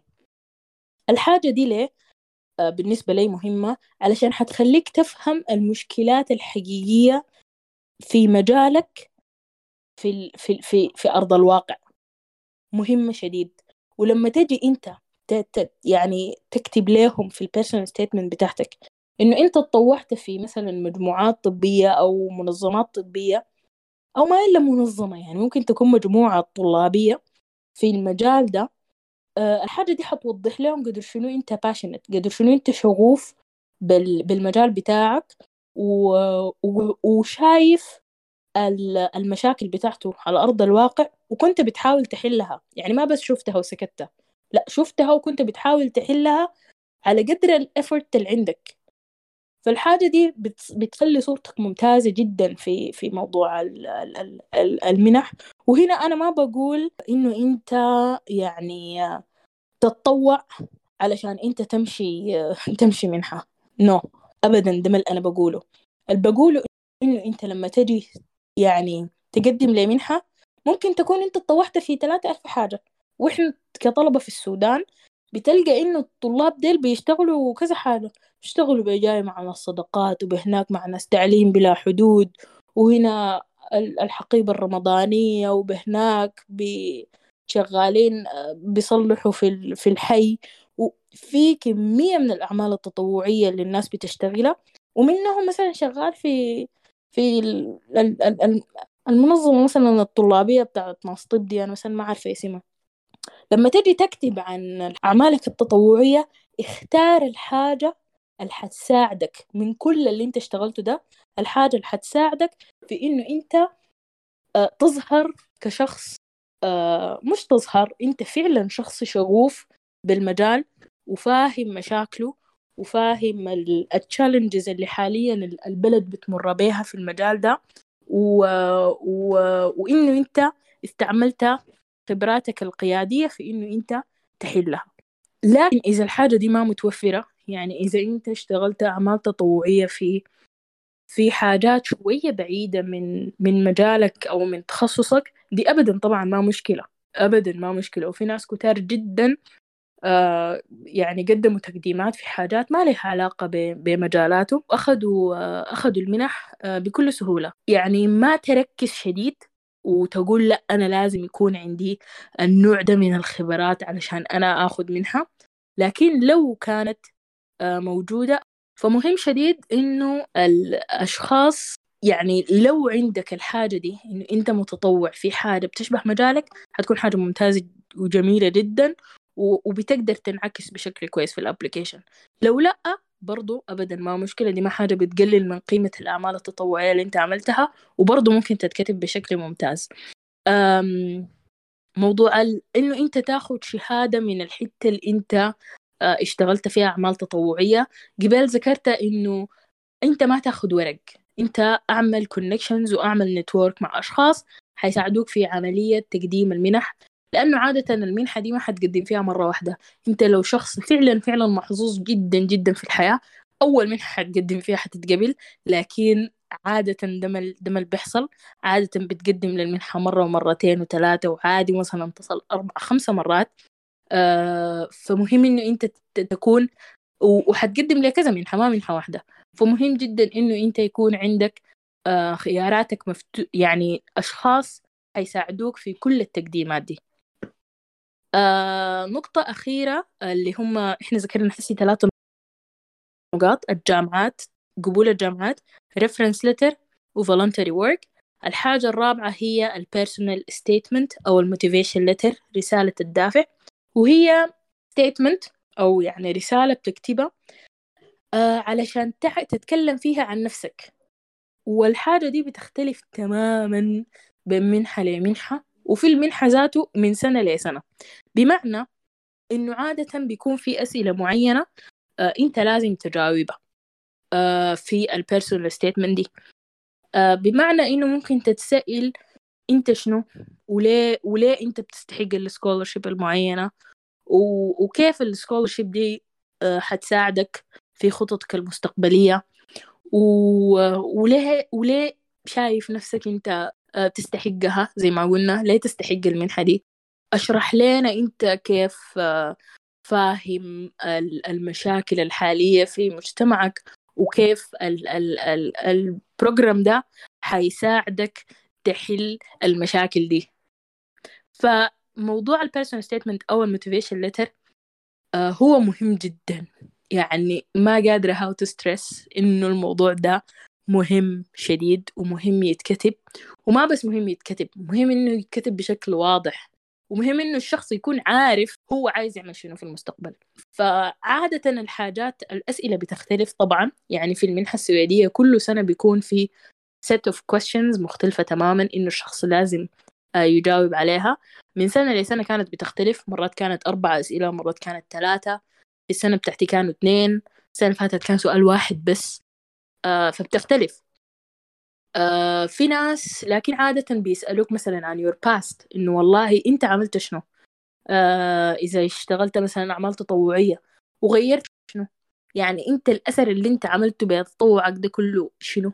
فمحتاج أنت تديهم إجابة تكون تكون واضحة، تكون quantified بأرقام، تكون بتتكلم عن التشالنج وإنه أنت كيف استعملت سكيلز معينة في إنه أنت overcome التشالنج المعين وهكذا. فالموضوع البيرسونال ستيتمنت هو موضوع كبير، لو هسي عندنا زمن ممكن أنا أتكلم عنه بسرعة، لكن هسي يعني عايزة أتكلم يعني أو عايزة أعيد بسرعة الحاجات الأربعة، إنه الحاجات الأربعة دي فعلا فعلا حتلقاها مشتركة في كل السكولرشيبس في كل المنح، لكن طريقتها بتكون مختلفة تماما، آه وإنه الأشكال المختلفة دي بتكون في فيزز مختلفة. يعني مثلا الريفرنس لتر ممكن يسألوك عنها بعد ما تتقبل في المنحة أو قبل ما يجيك قبول الجامعة وهكذا، فدي حاجة أنت الم... إنه الأشخاص لازم يكونوا بيعرفوها من قبل ما يبدو في تقديم المنحة. أمنية عايزة تضيفي أي نقطة؟ بس كنت حابة أضيف في حتة الفولنتري وورك، إنه يعني زي ما ذكرت وعد إنه بالذات السكولرشيب اللي بتركز على الصفات القيادية في اللي هي الكوميونيتي ديفلوبمنت سكولرشيب دي، بيكونوا مركزين على إنه الزول يكون عنده إضافة للمجتمع، يشتغل شغل تطوعي كتير وكده. لكن ده ما بيمنع إنه حتى شغلك البروفيشنال، يعني أنت لو زول تخرجت واشتغلت في مجالات مثلا، يعني في أي مجال، آه الحاجة دي أنت ممكن تضيفها وترفلكتد as leadership skill. زي شنو مثلا؟ يعني أي موقف أنت حصل لك في الشغل، مشكلة مرت بك، يعني حاجة achievement معينة، آه سواء كان relevant للحاجة اللي أنت مقدم لها أو ما relevant، الحاجة دي ممكن تبير يعني تدعكس على يعني بشكل بأنها هي طورتك بطريقة ما، يعني في شكل بتاع leadership skills أو networking skills. بتكلم specifically about Chevening. فيعني الناس يعني ممكن الناس الشغالة ما يعني مثلا الناس ما اشتغلت voluntary work مثلا في الجامعة أو حتى بعد ما تخرجت، لكن هم شغالين يعني. فأنت برضو ممكن تشوف مواقفك فيه، أكيد الشغل علمك حاجات كثيرة، شغل ضاف لك حاجات كثيرة، ممكن مواقف من الشغل ممكن تكتبها في البيرسونال ستيتمنت بتاعتك على أساس إنها هي حاجات أنت في اتباعها المجتمع بشكل ما، أو مثلا طورت نفسك مهاراتك القيادية بشكل ما.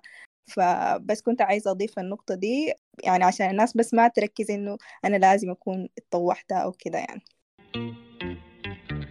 تمام، ممتازة يا أمنية. آه في سؤال، إنه إذا أعمالي التطوعية في جوانب مختلفة شديد وما بقدر أختصر إنه كيف خدمت المجتمع، آه أعمل شنو؟ آه يا عفراء، طبعا إنه موضوع إنه الشخص يكون عنده أعمال تطوعية كتير دي دي حاجة كويسة، ما حاجة كعبة. موضوع إنه أنت تختصريها هتقدر تختصريها، إحنا عندنا مشكلة تماما إنه بنشوف إنه كل الحاجات اللي عملناها كلها مهمة وكلها لازم تتذكر. في النهاية هتلقي البيرسونال ستيتمنت دي ممكن عادي عملت صفحتين وإنت بتخشي بحمد وتمرق بخجلي وإنه أنت عملت الحاجات دي كلها. بالنسبة لهم هم لما يقروا مرات لما انت تكتبي كل التفاصيل دي بيتقهموا كده، بيحسوا انه ده, ده شنو ده ده, ده كلام كتير، ده, ده دي, دي حاجات كتيرة انت عملتيها. فمرات بيحسوا زي انه زي انه انت بتكذبي او انه دي ما حاجة حقيقية. فمهم جدا آه يعني بالتجربة والتقديمات الكتيرة عرفت انه it's not about the quantity وكمية الحاجات اللي انا عملتها، آه لو أنت عندك مثال واحد أو تجربة طوعية واحدة قادرة تشرحيها بشكل مفصل، إنه آه كان في آه سيتويشن معين، آه حصلت مشكلة، أنا أخذت أكشن معين والريزلت بتاعتي بتاعة الأكشن اللي أنا أخذته كانت كده كده كده، ده مثال أكتر من كافي. ما لازم إنه أنت تشرحي كل حاجات اللي أنا عملتها. أنا والله اشتغلت في صدقات ووزعنا حاجات مؤن ل... مثلا لمناطق في السودان، واشتغلت في تعليم بلا حدود، مشينا ضربنا حيطة بتاعة مدرسة، ومشينا اشتغلنا في شنو كده ما عارف ال آي إف إم إس إيه ومع مع جروب، ومشينا عملنا محاضرة عن الوات ايفر دي كده. انت you are listing down things هم بالنسبة لهم هم لسه ما شافوا انت انت عملت شنو، دورك شنو في كل واحدة من الحاجات دي. فمهم شديد انه انت اه تفتشي امثلة اه في النت كتيرة شديد عن انه انت كيف تكتبي عن خبراتك التطوعية. وعادة بيكون اه في تكنيكس كتيرة للكتابة.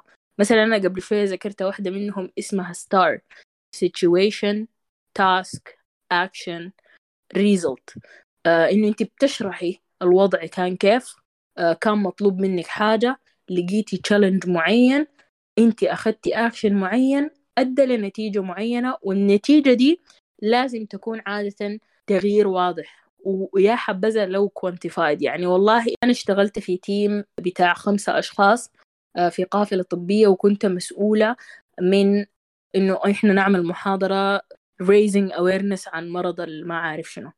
مشينا ولكن لقينا إنه الأشخاص ديل اللي إحنا حنتكلم معاهم مثلا عددهم كبير جدا، وإحنا ما حنقدر نوصل لهم المعلومة. فأنا عملت بلان إنه إحنا نقسم الأشخاص ديل لمجموعات صغيرة، وأوزع تيم آه إنه هم يشتغلوا، إنه التيم آه يتقسم ثلاثة أقسام، وكل قسم يكون مسؤول آه إنه هو يدي جزء من المحاضرة، بعد ذاك يعملوا شافلينج ما بيت بتوين الجروبس لحد ما كل الجروبس تفهم. والحاجة دي آه خلتنا نقدر إنه إحنا نوصل المعلومة لأكثر من مئتين وخمسين شخص في يومين. فأنت هنا قدرتي تشرحي أنت دورك كان شنو. يعني انت حليتي مشكله بانه انت اخترعتي استراتيجي معين، مع انه ممكن انت بالنسبه لك دي حاجه سمبل شديد وكومن سنس وما محتاجه اكتبها، لكن it is important و it makes a difference في موضوع البيرسونال ستيتمنت بتاعتك. لكن احنا ما متعودين على طريقه الكتابه دي، انه انت تفصليها بالشكل ده، انه انت الريزلت بتاعتك توضح بشكل ارقام وفيجرز وبرسنتجز، وانه انت كان دورك شنو.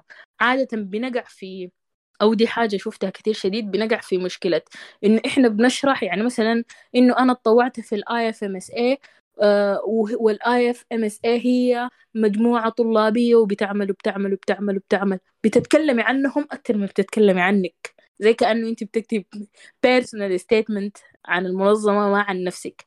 فلما تكتبي الحاجات بالطريقة ال... يعني مثلا الستار الستار تكنيك اللي أنا حسيت تكلمت عنها، حاجة بيزك شديد، لكن في النهاية بتوصل حقيقتك أنت، إنه أنت عملتي شنو، والحاجة اللي عملتيها دي أثرها أو نتيجتها آه كانت شنو.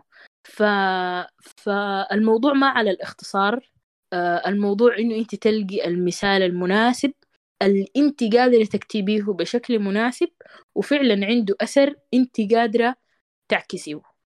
أه والحاجة دي بتجي بالبراكتس، بالتدريب. الموضوع أبدا ما إنه انت تكتبي كل الخبرات بتاعتك، أبدا انت بس تعرفي يا خبرة بتكتبيها فيها وقت، فيها تقديم، فيها حتة، فيها شكل. أه تفضل يا أمي. أه بالإضافة لكلامك ده يا وعد، إنه يا حبذا لو الحاجة اللي أنت أه هتكتبي عنها تكون متوافقة مع ال مع الفيوتشر بلانز بتاعتك. يعني واحدة من الحاجات اللي هم بيكونوا عايزين يعرفوها غير الخبرات بتاعتك العملية اللي أنت، يعني الحاجات اللي عملتيها الفولنتري ورك، ولا إذا كنت شغالة عديل، بالإضافة للأكاديميك باك جراوند بتاعك، إنك أنت عايزة تعملي شنو في المستقبل بعد ما ترجعي من الماستر ده، عايزة تعملي بيه شنو، عايزة تشتغلي عشان تحققي شنو. فمن يعني مهم شديد انه يكون في توافق بين الحاجات الزول اشتغلها الباست اكسبيرينس مع الحاجات اللي هو عايز يعملها في المستقبل. يعني فانت ذكرتي انك انت عندك خبرات كثيره في جوانب مختلفه، فممكن انت تختاري الحاجات اللي ممكن تكوني شايفاها بتتوافق مع ال مع الفيوتشر بلانز بتاعتك. آه ممتاز ممتاز جدا يا أمنية. في آم آه في في سؤال كتبته أسماء في البيرسونال ستيتمنت او الموتيفيشن ليتر، آه بيكونوا عايزين وان بيج، فكيف حكتب تفاصيله؟ هم بيطلبوا تكون وان ولا وان اند هاف بيج ماكسيموم.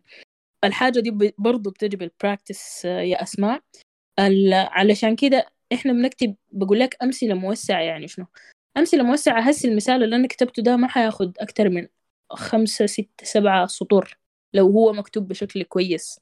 آه القبله حيكون تعريف بنفسك، البعده حيكون تعريف عن خططك المستقبلية. ديل كده ثري باراجرافز، انت كده عندك خمسمائة كلمة، دي صفحة. فالموضوع ما بالطول أبدا أبدا، ما بالطول.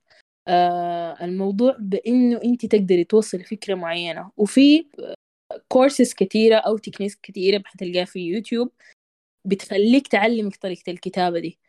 هم ما عايزين يسمعوا قصة، ما, ما بتكتبي في قصة، فهمتيني؟ فالموضوع ما إنه أنت تكتبي إنشاء كتير، الموضوع إنه أنت عايزة توصلي آيديا معينة بشكل معين. فكرة إنه إحنا نقدر الكتابة بتاعتنا تكون precise. precise دي يعني كده on point. بدل ما تشرح الفكرة في ثلاثة في في في paragraph، تقدري تشرحها في three sentences، المختصر المفيد، فهمتيني؟ الحاجة دي زي ما قلت لك بتتعلمها بالبراكتس، وإنه أنت تشوفي أو تاخدي كورسز معينة في موضوع الكتابة ده، أو تخلي أشخاص مختلفين يراجعوا لك كلامك. أنا في البداية آه لما أكتب البيرسونال ستيتمنت عادة ما ببدأ بس إنه أنا أفتح اللابتوب وورد دوكيومنت كده ور وأقعد أكتب. عادة الموضوع بيبدأ ب ببرينستورمينج. البرينستورمينج ده بيبدأ بشنو؟ بإنه أنتي آه تشوفي هما الأسئلة بتاعتهم المحتاجين إنه البيرسونال ستيتمنت تكفر. آه، تفهم الأسئلة دي كويس. آه، عادة عندي تكنيك معين إنه كل سؤال بديه color code، مثلا السؤال الأول أخضر، السؤال الثاني أحمر، السؤال الثالث أصفر. ده لو لتر كاملة مثلا عايزين صفحة ونص. لكن دي حاجة بتختلف زي ما قلنا لك في من من منحة لمنحة ومن جامعة لجامعة. فمثلا لو اتكلمنا عن personal statement بتاع الجامعة مثلا، Uh, البيرسونال ستيتمنت بتاعت الجامعة بتقول لك ماكسيمم مثلا ألف كلمة. ألف كلمة دي صفحتين، uh, صفحتين صح؟ I think صفحتين، أو مرات بيقول لك عايزيننا صفحة، ماكسيمم صفحة. فبكتب الأسئلة أول، حاجات أول النقاط المهمة اللي هم عايزين يقولوها بفهمها تماما، وبدي كل واحد فيهم كلر كود. uh, بمسك كل جزء وأكتب أنا عايزة أوصل فيه شنو، أو حأكتب فيه عنيات وجملة. حكتب بس أكتب outlines.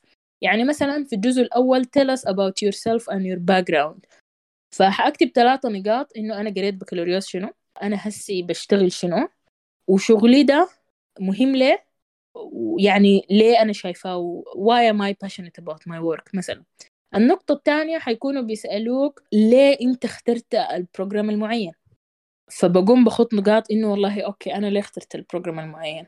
هقول والله إنه أنا عشان اشتغلت في المجال المعين، لقيت إنه والله أنا بعرف أعمل كده، ولقيت مشكلة في الحتة الفلانية، والحتة الفلانية دي لقيت إنه أنا ما بعرف فيها كتير، وما عندي أو ما المجال ده مثلا ما موجود في السودان، والحاجة دي لو اتصلحت حتغير كتير جدا. ده ده مثال طبعا، أنا هسي بتكلم سايل، لكن ممكن انت لما يعني داير اشرح لك انه انت كيف حتكتبي صفحه او صفحه في يعني حتجاوبي ثلاثه اسئله في صفحه. ومهم شديد انه انت تحطي اوتلاين لكل سؤال او كل نقطه، انه انت حتتكلم عن نقطه او نقطتين، بعد كده تبدي تكتبي.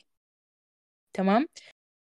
في اول درافت انت حتكتبيه اكتبي اي حاجه انت عايز تكتبيها، ان شاء الله تكتبي اربع صفحات، اكتبي whatever comes to your mind. آه بعد كده بتجي المرحلة الثانية اللي هي ال... اللي هي مرحلة الدرافتنج الرايتنج. دي مهم شديد إن أنت لما تكتبي أول كتابة دي آه انت حسي حسي بس بتحطي كل الايدياز وكل الافكار اللي عندك، تمام؟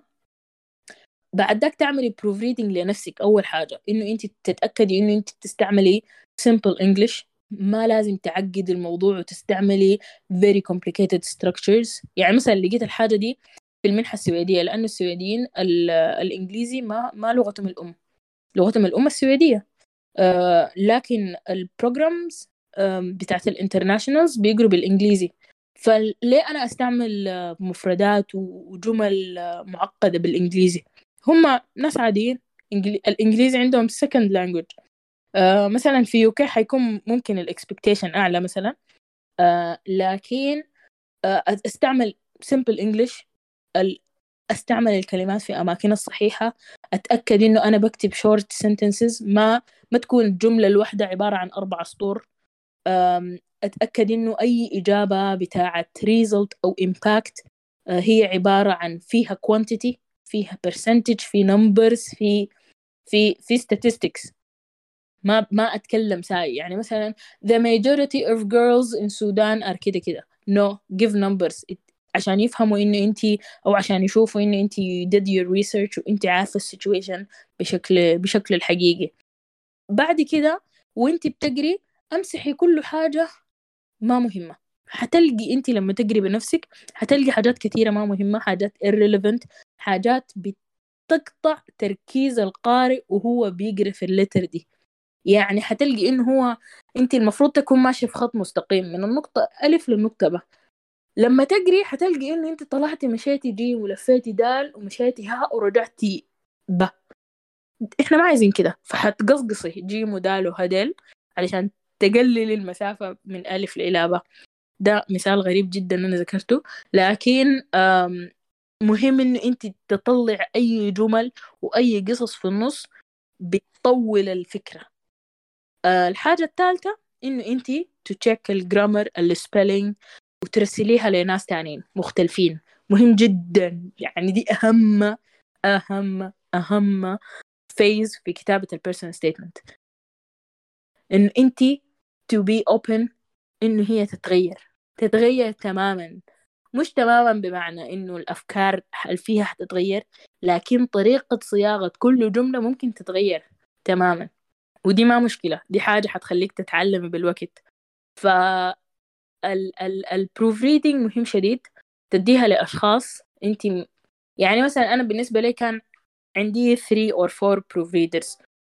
أول واحد منهم ده very critical، يعني أي حاجة طالعة عن الخط المستقيم اللي قلت لك ده بيعمل لي تحتها خط أحمر وبمسحها نقطة. الشخص الثاني بيحب طريقة كتابته، بحب إنه يكون في إيموشنز، يعني ما تكون حاجة very logical، إنه والله يعني كده بحب بحب يبكي في الكتابة يعني. فده شخص ممتاز، لأنه أنت بتكتب ليه هيقرأ ده لازم يتأثر، يعني نفسيته تتأثر، إنه يحس إنه أنت والله بتستاهل.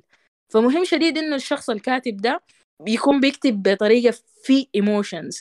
الشخص الثالث يكون زول عنده إنجليزي واللانجوج ممتازة، بيعرف يستعمل الكلمات الصحيحة في الشكل الصحيح، وبيقدر يصلح لك الستركشر بتاع الجمل بتاعتك. ف... فحاجة حاجة الحاجة دي مهمة جدا، إنه أنت يكون عندك أكثر من بروف ريدر، وفي النهاية هيكون عندك versions من اللتر اللي أنت كتبتيها علشان تصل للصفحة ونص اللي بتجاوب على الأسئلة بالشكل الصحيح. ف it's a process، آه ما حاجة بتحصل آه مرة واحدة. أتمنى أكون جاوبت على سؤالك يا أسماء، وأمنية لو عندك حاجة ممكن تزيدها في النقطة دي. آه والله يا وعد كفيتي ووفيتي، لكن بس يعني بصورة عامة أنا في زي general structure كده أنا قاعد أتبعه في كتابة البيرسونال ستيتمنت بالذات للجامعات. آه هم آه الفكرة يعني لو ما كان في شكل بتاع سؤال محدد زي في السكولرشيب اللي هو بيسألوك سؤال أنت مفروض تجاوب عليه حسب صيغة السؤال، البيرسونال ستيتمنت بس بيكونوا عايزين تو ريفلكت ثلاثة حاجات. أول حاجة الباست اكسبيرينس بتاعتك، الحاجة الثانية أنت يعني حسي وين، زي ما قالت وعد في تكنيكس كتيرة شديد إنك أنت ممكن تكتب بيها توصف بيها الخبرات حقتك واحدة منها اللي هي أنت to to reflect the achievements حقتك اللي أنت عملتها بصورة quantifiable زي ما ذكرت. آه الحاجة الثانية آه أنت هسي وين يعني، والحاجات من يعني يفضل إنها تكون كلها متماشية مع بعض، يعني أنت عملت شنو زمان، أنت هسي وين، أنت هتعمل شنو بعد ما تاخذ المنحة دي. آه فالحاجة لو بقى عندها logical flow إنه ماشية بسيكونس معين، بتكون الحاجة دي يعني very appealing للزول اللي بيقرأ الزول ال... وحيعرف إنك أنت زول بالضبط عارف عندك بلان واضحة، يعني الخطط بتاعتك المستقبلية متوافقة مع الحياة اللي أنت عملتها زمان. فجبال كان ذكرت إنها هي عملت أسماء ولا تقريبا عفراء ذكرت إنها هي عملت حاجات كتيرة شديد. فأنت برضو من التكنيك اللي أنت عشان تختصر على نفسك كتابة البيرسونال ستيتمنت وما ت... ما ت... تلست الحاجات كلها وتظهر كأنك ممل في الكتابة، ممكن تلست أي حاجة أنت عملتها، يعني كل الخبرات اللي أنا عملتها، وأعمل ليست للحاجات اللي أنا عايزة أعملها مثلا الفيوتشر بلانز بتاعتي، وأشوف الحاجات من الخبرات اللي أنا عملتها، أشوف الحاجات المتوافقة مع مع خططي ومع البرنامج اللي أنا هقدم له ذاته ومع المنحة. مهم جدا إنه الحاجات اللي أنت عملتها تكون متماشية مع الأهداف تحت المنحة، تكون متماشية مع الأهداف تحت البرنامج الأكاديمي اللي أنت ماشي ماشي تقراه. فدي واحدة ممكن واحدة من الطرق إنك أنت مثلا تمسح الخبرات الما ريليفنت مثلا زي خلينا نقول. آه بعد كده زي ما قالت وعد بتبدأ مرحلة الكتابة والدرافتنج يعني. فبفتكر إنه ما أي حاجة إحنا عملناها وما أي شغل اشتغلناه ممكن يكون ريليفنت للماستر بروجرام اللي إحنا عايزين نقراه أو للمنحة اللي إحنا عايزين نمشيها. برضو حاجة مهمة أنت أنت تقرأ أهداف المنحة، يعني المنح دي لما آه لو لو شفت الويب سايت بتاع أي منحة بيكون عندها أهداف معينة، إنه إحنا عايزين زول بالمواصفات الفلانية عشان نعمل كده وكده وكده. فأهم حاجة إنك أنت تقرأ المواصفات دي وتقرأ الأهداف دي عشان تشوف هل هي متوفرة فيك. لو لقيت إنها هي متوفرة مع الحاجات اللي أنت عملتها، تشوف إنك متوفرة مع شنو بالضبط من الخبرات أو من ال من ال من الشغل اللي أنا اشتغلته. بكده أنت بتقدر تحصر نفسك في في خبرات معينة هتكتبها في البيرسونال ستيتمنت وتربطها مع مع الحاجات اللي أنت ناوي إنك أنت تعملها بعد ما تخلص الماستر ده، بعد ما ترجع بلدك أو وتفر الحاجة اللي انت هتعملها. فكده الكلام بيكون عنده يعني ترتيب منطقي، انه انا عملت واحد اتنين ثلاثة، آه حاليا انا ناسي بعمل في الحاجة الفلانية، عشان كده انا عايزة اقدم للبرنامج الفلاني، عشان كده عايزة المنحة الفلانية، عشان لما ارجع هكون عايزة اعمل بها الحاجة الفلانية. فالكلام لما يكون عنده ترتيب منطقي آه بيكون مقنع اكتر للزول اللي بيقرا، ويعني فرصتك انك انت مثلا تشيل المنحة بتكون اكبر يعني. وحاجة تانية نقطة تانية اللي هي نقطة بتحت الكتابة الإيموشنال دي، يعني دي واحدة من المشاكل بتحتي، يعني هي حاجة مهمة زي ما قالت وعد. يعني أنا بتفق تماما إنك أنت لازم توري إنه الحاجة دي يعني قدر شنو أنت عايزة، قدر شنو أنت you're passionate about الحاجة دي، لكن في نفس الوقت ما تكون أوفر يعني. أنا أنا أول ما بديت أكتب كنت أوفر شديد الصراحة، يعني حتى بطلع برا السياق يعني. فلما بعد ذاك بقيت براجع طريقة كتابتي، لقيت إنه لا، الناس ديل عايزين عاي... عايزين إنك تكون مقنع، لكن في نفس الوقت لازم تكون straight direct to the point. يعني هاي أنا عملت كده واحد اثنين ثلاثة، والله عايز أعمل بهم كده واحد اثنين ثلاثة. الكلام ده لازم يكون واضح، والنقاط وال... الأساسية وخبراتك وخطتك المستقبلية ما لازم تضيع وسط الكلام الإيموشنال ده، ويظهر الكلام يكون طاغي يعني يعني أسلوبك في الكتابة يكون طاغي على على أفكارك الأساسية. ما عارفة إذا فكرتي وضحت ولا لا. وضحت تماما فعلا. الشخص مرات الإيموشنز كده بتاخده، ويكون ويكون الكتابة كلها عبارة عن آخ خدوني عليكم الله الحاجة دي لو أنا ما حصلت، وجز يعني بتظهر وال ال ال لكن مهم يحسوا قدر شنو أنت passionate، وقدر شنو أنت الحاجة دي عايزة. يعني لو ممكن يا أمنية خلصتي معلش؟ آه بس لا، كنت عايزة أقول في سؤال تاني، لكن لو عندك حاجة قبل آه لا، في سؤال كاتبه محمود لو ممكن تجاوبين عليه، إنه قال هل يفضل إنه أعمل الدراسات العليا بعد التخرج مباشرة، ولا أخذ خبرة مدة كم سنة بعدين أبدأ المشوار بتاع الماستر؟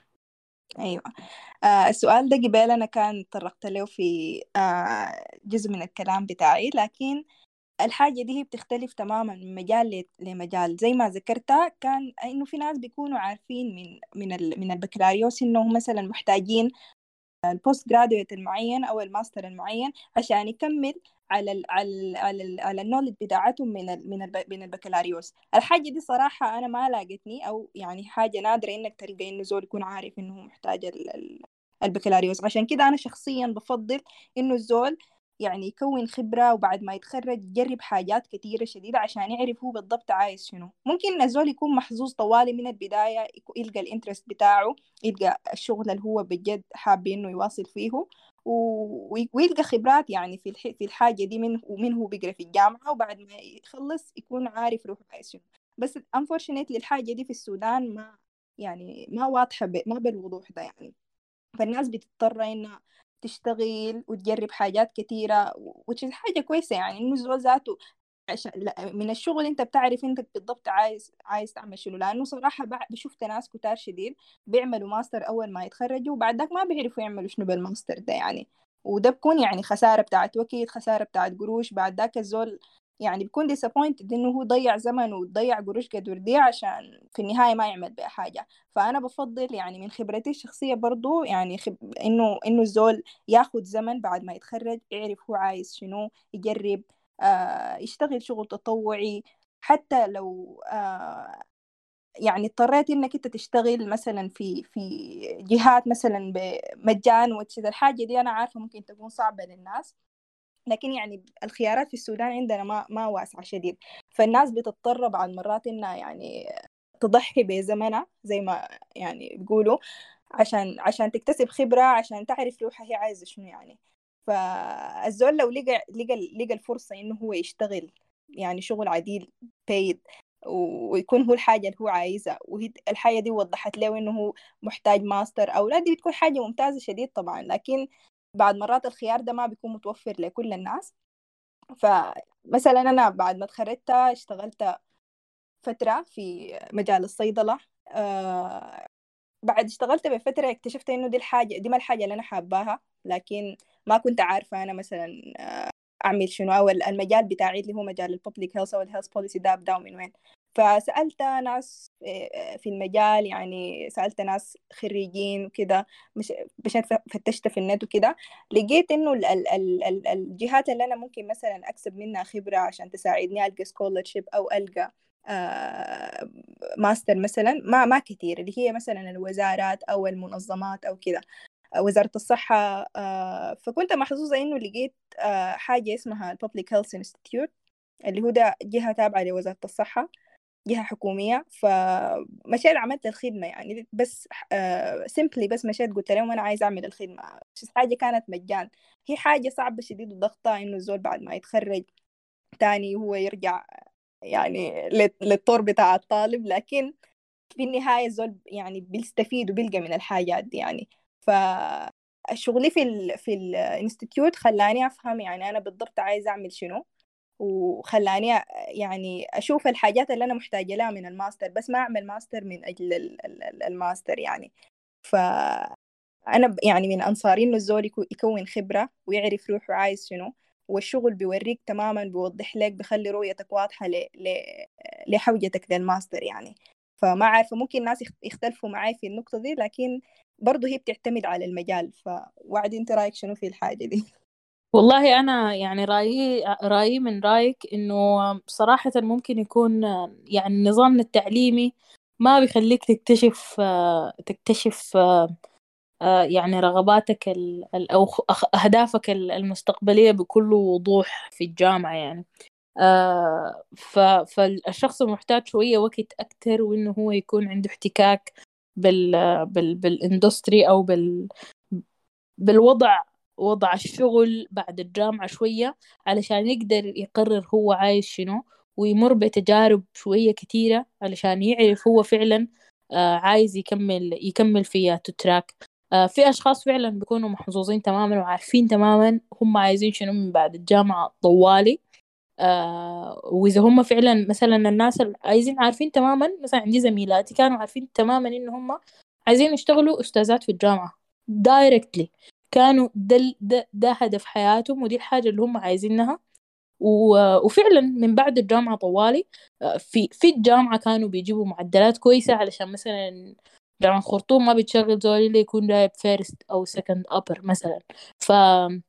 فكانوا عايزين يعني يجيبوا معدلات معينة علشان يشتغلوا مساعدين تدريس علشان عشان يقروا في الجامعة. ده ده دي كانت أهدافهم وكانوا وكوميتد ليها وقدروا يعملوها في, في وقت وجيز جدا، على عكس جزء كبير مننا كانوا ما عارفين هم عايزين شنو.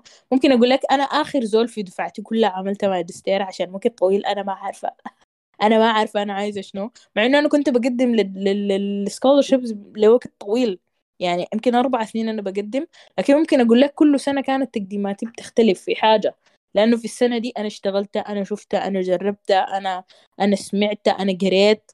آه بتغير نظرتي في إنه والله ممكن المجال ده حلو، لكن مثلا لو دمجت المجال ده والمجال ده في بروجرام اسمه كده عنده الاثنين مع بعض، فالحاجة دي بتتغير. الحاجة دي ما ما حاجة ما حاجة دائما ثابتة ومعروفة يعني. والزمن ده ذاته بيخليك أوير يعني بالمشاكل في بتاع بلدك، بيخليك أوير بال بال بالديماند بتاع سوق العمل عايز شنو يعني. فالزمن ده ما ما حاجة سيئة، دائما ممكن يكون حاجة كويسة يعني، إنك أنت تبقى يعني معرفتك تزيد بكل الحاجات المحيطة بالمجال يعني.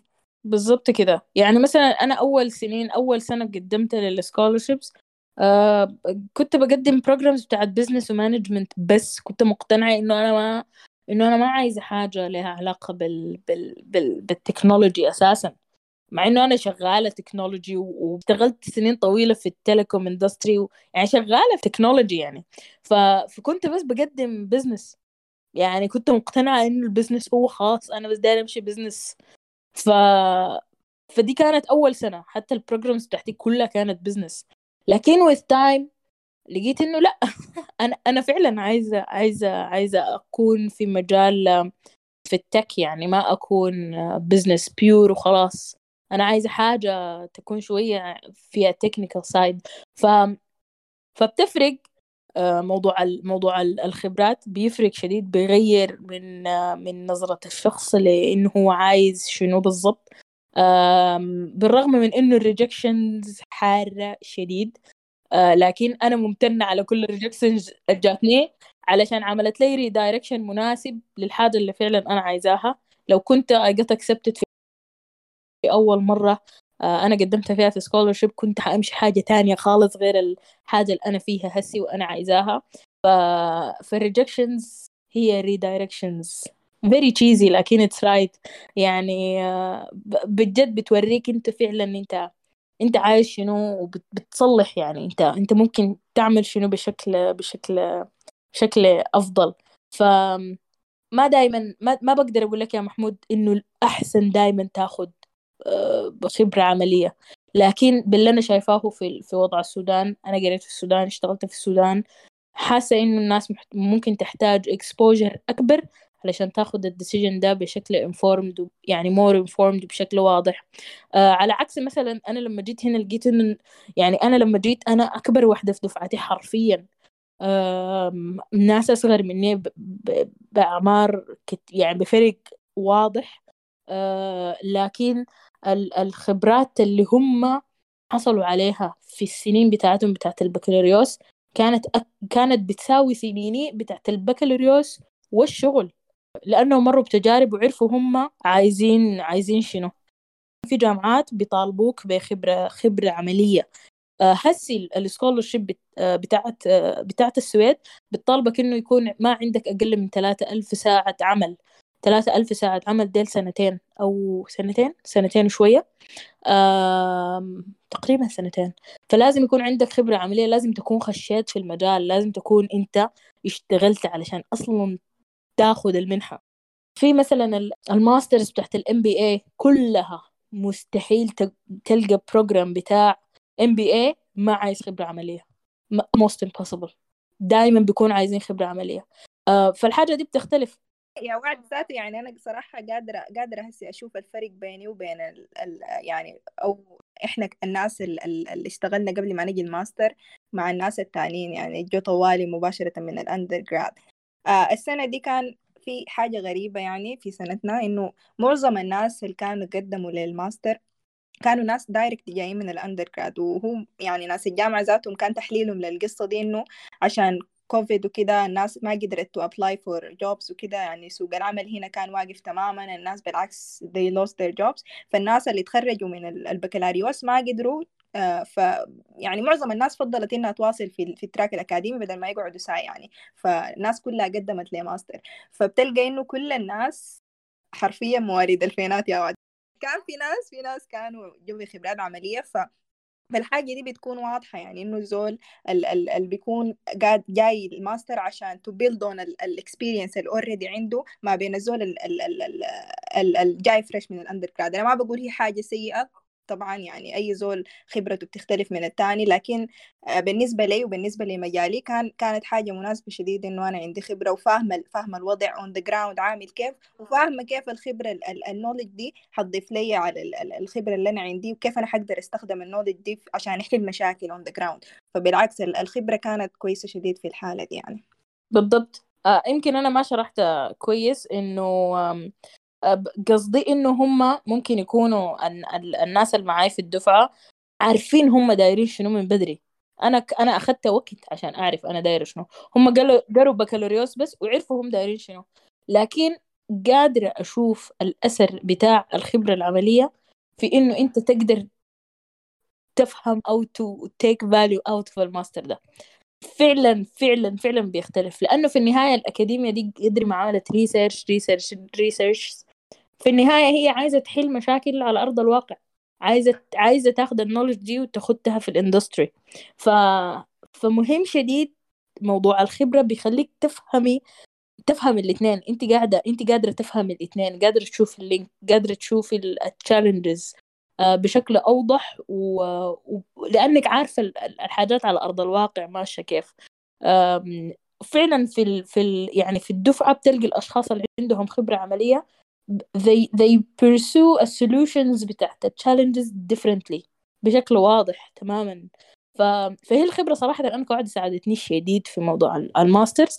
آه... لكن في أشخاص زي ما قلت لك بيكونوا ما خشوا في ال... ما عندهم خبرة عملية، لكن دي الحاجة اللي هم عايزينها و they can excel in it بكل سهولة برضو. فما في إجابة واضحة يا محمود، آه... لكن إحنا كأشخاص جايين من السودان آه... most probably محتاج شوية زمن تعرف أنت عايز شنو قبل ما تعمله يعني. ف آه عندك حاجة تانية يا أمنية تقوليها؟ تقريبا إحنا هسي ما عندنا أسئلة. أيوة، بس الحاجة الأخيرة اللي عايز أضيفها إنه يا إخواننا ريتش أوت للناس، يعني استخدموا كل ال ال ال ال الوسائل المتاحة لكم، السوشيال ميديا، لينكدين. يعني صراحة لينكدين ده من الحاجات اللي أنا ريسنتلي يعني اكتشفت بعد ما جيت هنا إنه قدر شنو الحاجة دي ممكن تكون مفيدة يعني، وقدر شنو إنه الناس ويلينج إنهم هم يساعدوا أي زول يعني، وقدر شنو الناس ممكن تكون ريسبونسيف يعني. تفاجأت بالحاجة دي شديد. فأنت عندك ماستر بروجرام في في بالك، عندك منحة معينة، بس فتش الحاجة دي، شوف الأشخاص اللي تحصلوا عليها من أي بلد ما إلا يكونوا سودانيين، أسأل، استفيد من كل الحاجات، استفيد من الانترنت. الناس يعني اي زول مستعد انه يساعد، اي زول بيحب انه يساعد، الناس عموما they like to talk كده. فاظن احنا يعني المفروض نستفيد من الحاجه دي يعني. وان شاء الله كانت سيشن خفيفه عليكم، حنواصل ان شاء الله في السيشن الجايه بالتفصيل عن منحه تشيفنينغ، ووعد حتكلم عن المنحه السويديه. آه، تمام. آه، شكرا لك يا أمنية. وفعلا تاني يعني اي سكند كلام أمنية انه ريتش اوت للناس، رسلوا، اسالوا، ما يعني الناس بتساعد، الناس بتحب انه انت تساعد بالقدر الحاجه اللي هي بتقدر تساعد بها. فما ما الحاجه دي ما توقفك، لو عندك سؤال دايما دايما اصل للناس. وموضوع السوشيال ميديا ده فعلا سهل المواضيع كتير. وشكرا لكم، و... وان شاء الله نلاقيكم في الحلقات الجايه، والسلام عليكم. شكرا لكم كثير، وشكرا يا وعد، وتصبحوا على خير.